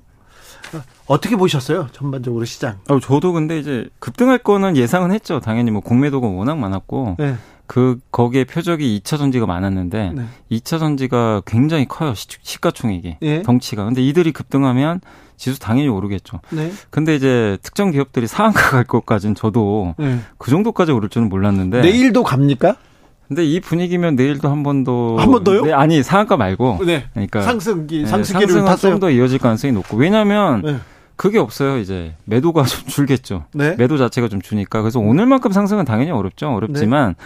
어느 정도 좀 상승 기준 이어질 것 같고 근데 이게 많은 분들이 아마 그러셨을 거예요. 생각하셨을 거예요. 과거에도 이게 여러 번 있었거든요. 공매도 금지가. 예. 근데 과거랑 좀 다른 가- 점 과거에는 좀 시장이 네, 위기라거나 위기 때 예? 맞아요. 그러니까 뭐 시스템 위기 옛날에 2008년도 금융 위기 때, 네. 2011년에 유럽의 재정 위기, 예. 2020년 코로나 위기. 예. 이때는 뭔가 다 경제가 망가질 때잖아요. 네. 그래서 공매도를 금지시켰는데 당일날은 사실 별 반응들이 없었어요. 그때는요? 네, 그때는 저도 이게 찾아보니까 2008년도에는 코스닥이 얼마 올랐냐면 0.04%. 아예 안, 안 네, 움직였다고 오히려 봐도 되네. 2020년 코로나 때는요. 공매도 금지한 날 마이너스 3%가 급락해 버렸어요. 그래요? 오히려. 그러니까 왜냐하면 시스템 리스크니까 공매도가 당장 금지가 네. 주가에 큰 영향을 못 줬던 게 이게 경제가 지금 이거 큰일 났으니까 네. 이 공매도 금지하는 것보다 이게 더 우선이니까 네. 그랬는데 이번엔 좀 달라요. 이번에는 제도 개선이거든요. 네. 제도 개선이고 아 정부의 좀 주식 부양 의지가 좀 강한 거 아니냐. 정부가 네, 이런 좀 의견이 있고 또 오늘 하나 더 나왔던 게 세금 있잖아요. 네. 보통 연말만 되면 개인 투자분들이 주식을 항상 좀 팝니다. 왜냐하면 우리나라는 대주주 요건이 예. 10억 이상이에요. 예. 한 종목에. 예. 근데 10억 이상이면 그렇게 많은 건 아니거든요. 마- 근데 네. 10억을 대주주로 잡아요, 일단. 네네. 그러니까 10억 이상 갖고 있는 분들이 좀 팔아요. 팔아요, 항상 네. 연말마다. 근데 이거를 오늘 뉴스 나온 걸로는 20억으로 좀 늘리겠다. 네. 그러면은 연말에 매도가 좀 줄 수도 있겠죠. 알겠어요. 10억보다는 20억이 좀 남의 나라 얘기 같았어요. 10억이나 20억이나. 네. 근데 그래서 네. 이런 부분들을 봤을 땐아 네. 이거 정부가 좀 주식 부양하려는 거 아닌가. 아. 약간 그런 의지가 좀 있는 것 같습니다. 내년 총선까지 주식 부양에 정부가 의지가 있다. 이걸 읽어서 지금 시장이 좀 크게 움직였다. 그러니까 옛날에는 시스템 위기 때문에 공매도 한시적으로 좀 이거 방어를 했다면 네. 지금은 제도 개선도 좀 하고 신뢰를 좀 쌓겠다. 네. 개인 투자들의 또 거기다 이 세금 문제 네. 이런 것들을 보면 좀 부양하려는 거 아닌가. 네. 좀 그런 의지도 있는 것 같습니다. 오늘 하루 환율도 급락했습니다. 네, 오늘 1,300원이 깨졌습니다. 예. 얼마 전에 1,400원 간다는 얘기가 나왔거든요. 네. 근데 이제 급격 근데 이거는 이제 공매도랑 좀 무관하게 요즘에 미국이 금리 인상이 이제 드디어 끝났다라고 네. 좀 이제 얘기가 나왔죠. 지난주에 FMC가 끝나면서 그래서 미국 금리가 급락을 하면요. 미국의 달러가 떨어지게 되거든요. 그래서 네. 달러 떨어지면서 우리나라 원하는 강세. 또 최근에 우리나라 무역 수지도 흑자고요. 거기다 수출도 13개월 만에 드디어 플러스로 전환이 됐어요. 네. 이거는 당연히 우리나라 원화를 강하게 만드는 요인이거든요. 그래서 네. 이게 겹치다 보니까 오늘 1,300원 깨졌고 거기다 오늘 외국인들이 주식을 굉장히 많이 샀거든요. 공매도 못 하니까 네. 사야지 일단. 그러니까 일단 사는 것도 당연히 네. 원화로 어쨌든 이제 사야, 되니까. 네, 사야 되기 때문에 그런 부분들이 일단 긍정적으로 당분간 그러면 저기 코스닥 주식 시장 훈풍 봅니까? 이게 불 수밖에 없어요. 왜냐하면 공매도도 수급을 개선시키잖아요. 예. 여기다가 우리나라 증시가 지난 두 달간 힘들었던 건 미국 금리가 너무 높았어요. 네. 막 그 미국의 10년 만기 국채 금리가 5%인데 주식의 매력이 있겠습니까? 네. 왜냐하면 미국의 금 채권을 10년짜리 사놓으면 가만히 있어도 5%가 매, 매년 5% 들어오는데 네. 근데 그게 꺾여버리고 있어요. 금리까지. 네. 네. 그러니까 금리 꺾이면 이것도 호재인데 수출 좋죠. 여기에 공매도까지 금지시킨다니 이게 타이밍이 굉장히 이제 잘 맞은 거죠. 그래서 그래요? 당분간은 좀 주식시장 훈풍 불지 않을까. 네. 이렇게 좀 보고 있습니다. 연말 강세장 기대감 커져 다 이렇게 기사를 썼는데 연말 산타랠리 기, 기대해도 됩니까? 근데 산타랠리보다는 지금 벌써 산타랠리가 오는 것 같아요. 먼저 그래요? 제 생각에는 지금 먼저. 네, 그래서 이번에 또 너무 오르면 연말에는 좀 쉬어갈 수도 있거든요. 사실 예, 그래서 예. 연말은 어떻게 될지 모르겠지만 저는 개인적으로 적어도 11월 한 달은 좀 괜찮지 않을까. 우리나라 증시가 3개월 동안 빠졌거든요. 네. 그래서 적어도 11월은 11월은 네, 괜찮다. 괜찮을 것 같습니다. 어느 쪽으로 괜찮습니까? 어느 분야? 아니, 지금 오늘은 사실 2차 전지가 좋았어요. 좋았고. 그동안 네. 이제 근데 이제 이게 확산될 것 같아요. 네. 네 다른 데로. 다른 데로. 그래서 뭐 반도체. 근데 제일 못 오른 섹터가 자동차 같아요. 자동차는 근데 실적도 좋았잖아요. 근데 이게 좋은데 어. 약간 이런 느낌이 애플도 똑같거든요. 네. 애플이 아이폰 잘 팔고 네. 실적 좋은데 주가가 안 갑니다. 네. 근데 우리나라 자동차 기업도 똑같아요. 돈 잘 벌거든요. 네. 왜 안 갈까요? 왜요? 왜냐하면 이제 성장이 좀 안 나온다고 보는 것 같아요. 아 이게 최대치다. 네, 그러니까 이거 아니, 잘 벌긴 하는데 현대차도 지금만큼 어떻게 잘 벌어요? 지금처럼 벌면 되지. 그러니까 주식 시장은요, 뭘 좋아하냐면은 더 이상 좋은 게 없으면요 네. 싫어합니다. 그래요? 아무리 돈을 잘 벌어도 이제는 아, 내리막길. 아, 예. 네. 탑으로 찍고 근데 차라리 지금 적자에도 네. 어 이제 적자가 이게 마지막이다. 네. 이제 흑자 날 일밖에 안 남았다. 조금 주가, 나아진다. 주가 급등해 버려요. 그래요? 그러니까 주식 시장은 지금을 보는 게 아니라 약간 미래를 봐요. 미래를 봐요. 그러니까 지금 좋은 거는 네. 이제 지나간 이슈고. 네. 근데 현 현대차나 이제 자동차를 이렇게 돈을 잘 벌어도 인정을 안 해주는 게 내연기관보다 이제 전기차로 벌기를 원하거든요. 예. 어차피 바뀌잖아요. 현대차는 전기차 잘 만들고 있잖아요. 잘 만들긴 하는데 네. 요새 전기차 수요가 예. 전 가치가 또 하다 보니까 예. 좀 과도기죠. 테슬라마저도 지금 그러잖아요. 그래요. 예. 그래서 좀 그런 것 같아요. 테슬라는 이제 어떻게 되는 겁니까? 아니 테슬라도 주가가 좀 다시 회복은 됐는데 실적 발표하고 예. 일론 머스크가 뭐라고 했냐면 고금리 때문에 저도 죽겠습니다 지금 그렇게 얘기를 한 거예요. 그러니까 월 할부금 있잖아요. 예. 할부금리가 너무 비싸다고 예. 미국도. 그럼 자동차 살 때 할부로 사는데 예. 수요가 줄 수밖에 없죠. 네. 그리고 전기차는 또 비싸거든요. 네. 일반 차에 비해서. 그렇죠. 그러니까 테슬라마저 저렇게 얘기를 하니 지금 금리가 문제인데 근데 다행히 지금 미국 금리가 일단 꺾이곤 있잖아요. 그래서 네. 조금은 좀 나아지지 않을까. 보고 있습니다. 자, 전면 금, 공매도 전면 금지 어, 부작용은 없을까요? 괜찮습니까? 그러니까 공매도의 순기능도 분명히 있어요. 이번에 아시겠지만 영풍제지도 그렇고 몇몇 그 뭐 우리 언제였죠? 4월이었나요? 라더견 사태 기억하시죠? 네네. 네. 그때도 대부분의 기업들이 공매도가 없는 기업들이었어요. 공매도 금지 공매도가 해제된 기업들은 코스피 200하고 코스닥 150입니다. 나머지 기업들은 공매도 못 하거든요. 그럼 주가가 이렇게 무한정 올라갈 때 공매도의 순기능 중에 하나가 그 가격 거품을 좀 빼주는 게 있거든요. 네. 그래서 그런 기능을 좀 이제 할 수 없다는 거. 그거는 조금 이제 부정적인 요인일 수 있지만 어쨌든 이제 개인 투자분들은 아마 여기에 동의하실 것 같아요. 네. 사실은 왜냐하면 공매도가 어쨌든 주가를 그동안 눌러왔기 때문에. 네. 근데 이제 그런 좀 숨기등 부분하고 또 MSCI 선진지수 편입이 조금 어려워질 수는 있어요. 하이드 님도 이거 질문했는데요. 네. MSCI 지수 편입은 아예 물 건너 갔습니까? 이렇게 물어보는- 어렵다고 봐야죠. 왜냐하면 지- 왜냐하면 이제 내년 6월까지는 이제 이 금지니까 네. 내년 6월까지는 어쨌든 이제 MSCI 요건 중에 하나가 전면 공매도 해제거든요. 예. 금지된 거. 근데 요거를 원하는데 이걸 그- 오히려 이제 더 예, 금지를 시켰기 때문에 아마 공, MSCI 편입은 좀 당분간 어렵고 이거는 이복형 금감원장도 네. 얘기를 했습니다. MSCI보다는 개인 투자자들 신뢰 회복이 더 우선이기 때문에 네. 거기에 초점을 맞춰서 하겠다. 그래서 MSCI가 약간 좀 우선순위는 밀렸습니다. 공매도 대대적으로 개선하겠다 이렇게 얘기했는데요. 어떤 네. 쪽으로 개선해야 됩니까? 그러니까 아까 말씀드린 이 핵심 뭐냐면 점, 그 불법 공매도예요. 불법 공매도. 네, 이거는 이거는 말 그대로 불법입니다. 네. 죄를 진 거죠. 네. 그래서 이거를 뿌리 뽑겠다는 겁니다. 한 특정 이제 외국계 증권사가 이제 외국계 투자 이제 자산 운용사죠. 거기서 100개 종목을 이렇게 불법으로 공매도를 했다고 하니까 이제 이복형 금감원장 입장에서도 이거를 개선시켜야 되겠다. 검사 네. 눈에서는 이게 이게 안 되는 거죠. 용납이 수안 없- 돼요. 있을 수 그래서 없는 생각. 엄청 좀 세게 아마 규제도 할 것 같고. 근데 이거를 현재 시스템으로는 좀 이걸 불법을 찾기가 참 어렵다고는 하더라고요. 그래서 이거를 뭐 컴퓨터에 뭐 보안을 강화한다든가 제도 개선을 해서 시간이 좀 있잖아요. 네. 그래서 어떻게든 이제 이거를 바꾸겠다 네. 했으니까 그 약속을 한번 우리가 지킬지 알겠습니다. 한번 이제 지켜봐야 되겠습니다. 김포를 서울로 이렇게 얘기 나오는데 네. 이런 이런 정치적 이슈는 주가에 어떻게 영향을 미칠까요? 아, 그 실제 김포 관련 기업들이 좀 많이 올랐어요. 그래요? 주식 시장에 영향 안 줬고요. 네, 김포 뭐 관련 김포에 뭐 약간 땅 갖고 있는 기업이나 아, 네. 공장 그 기업들은 일단 실제로 좀 주가가 좀 올랐습니까? 급등했었습니다. 네. 총선 앞두고 산타렐리라고 있습니다. 연말에는 좀 오르는 경향이 있는데 총선 앞두고도 조금 오르지 않습니까? 그러니까 거기에 정책 테마주라 그러거든요. 예. 아 여- 여기에 뭐 이런 뭐 정책적 지원을 하겠다. 네. 뭐 그럼 그런 기업들은 또 수혜를 받을 수가 있거든요. 네. 그 실제로 선거 테마주들이 있긴 있어요. 예? 인물 테마는 절대 하시면 안 되고. 예. 예, 뭐 이- 인물 테마는 절대 안 된다? 예, 정책 테마. 예. 그래요. 뭐 누구 사돈의 팔촌이다 이거는 절대로 절대 아니죠. 아, 큰일 납니다. 네. 하시면.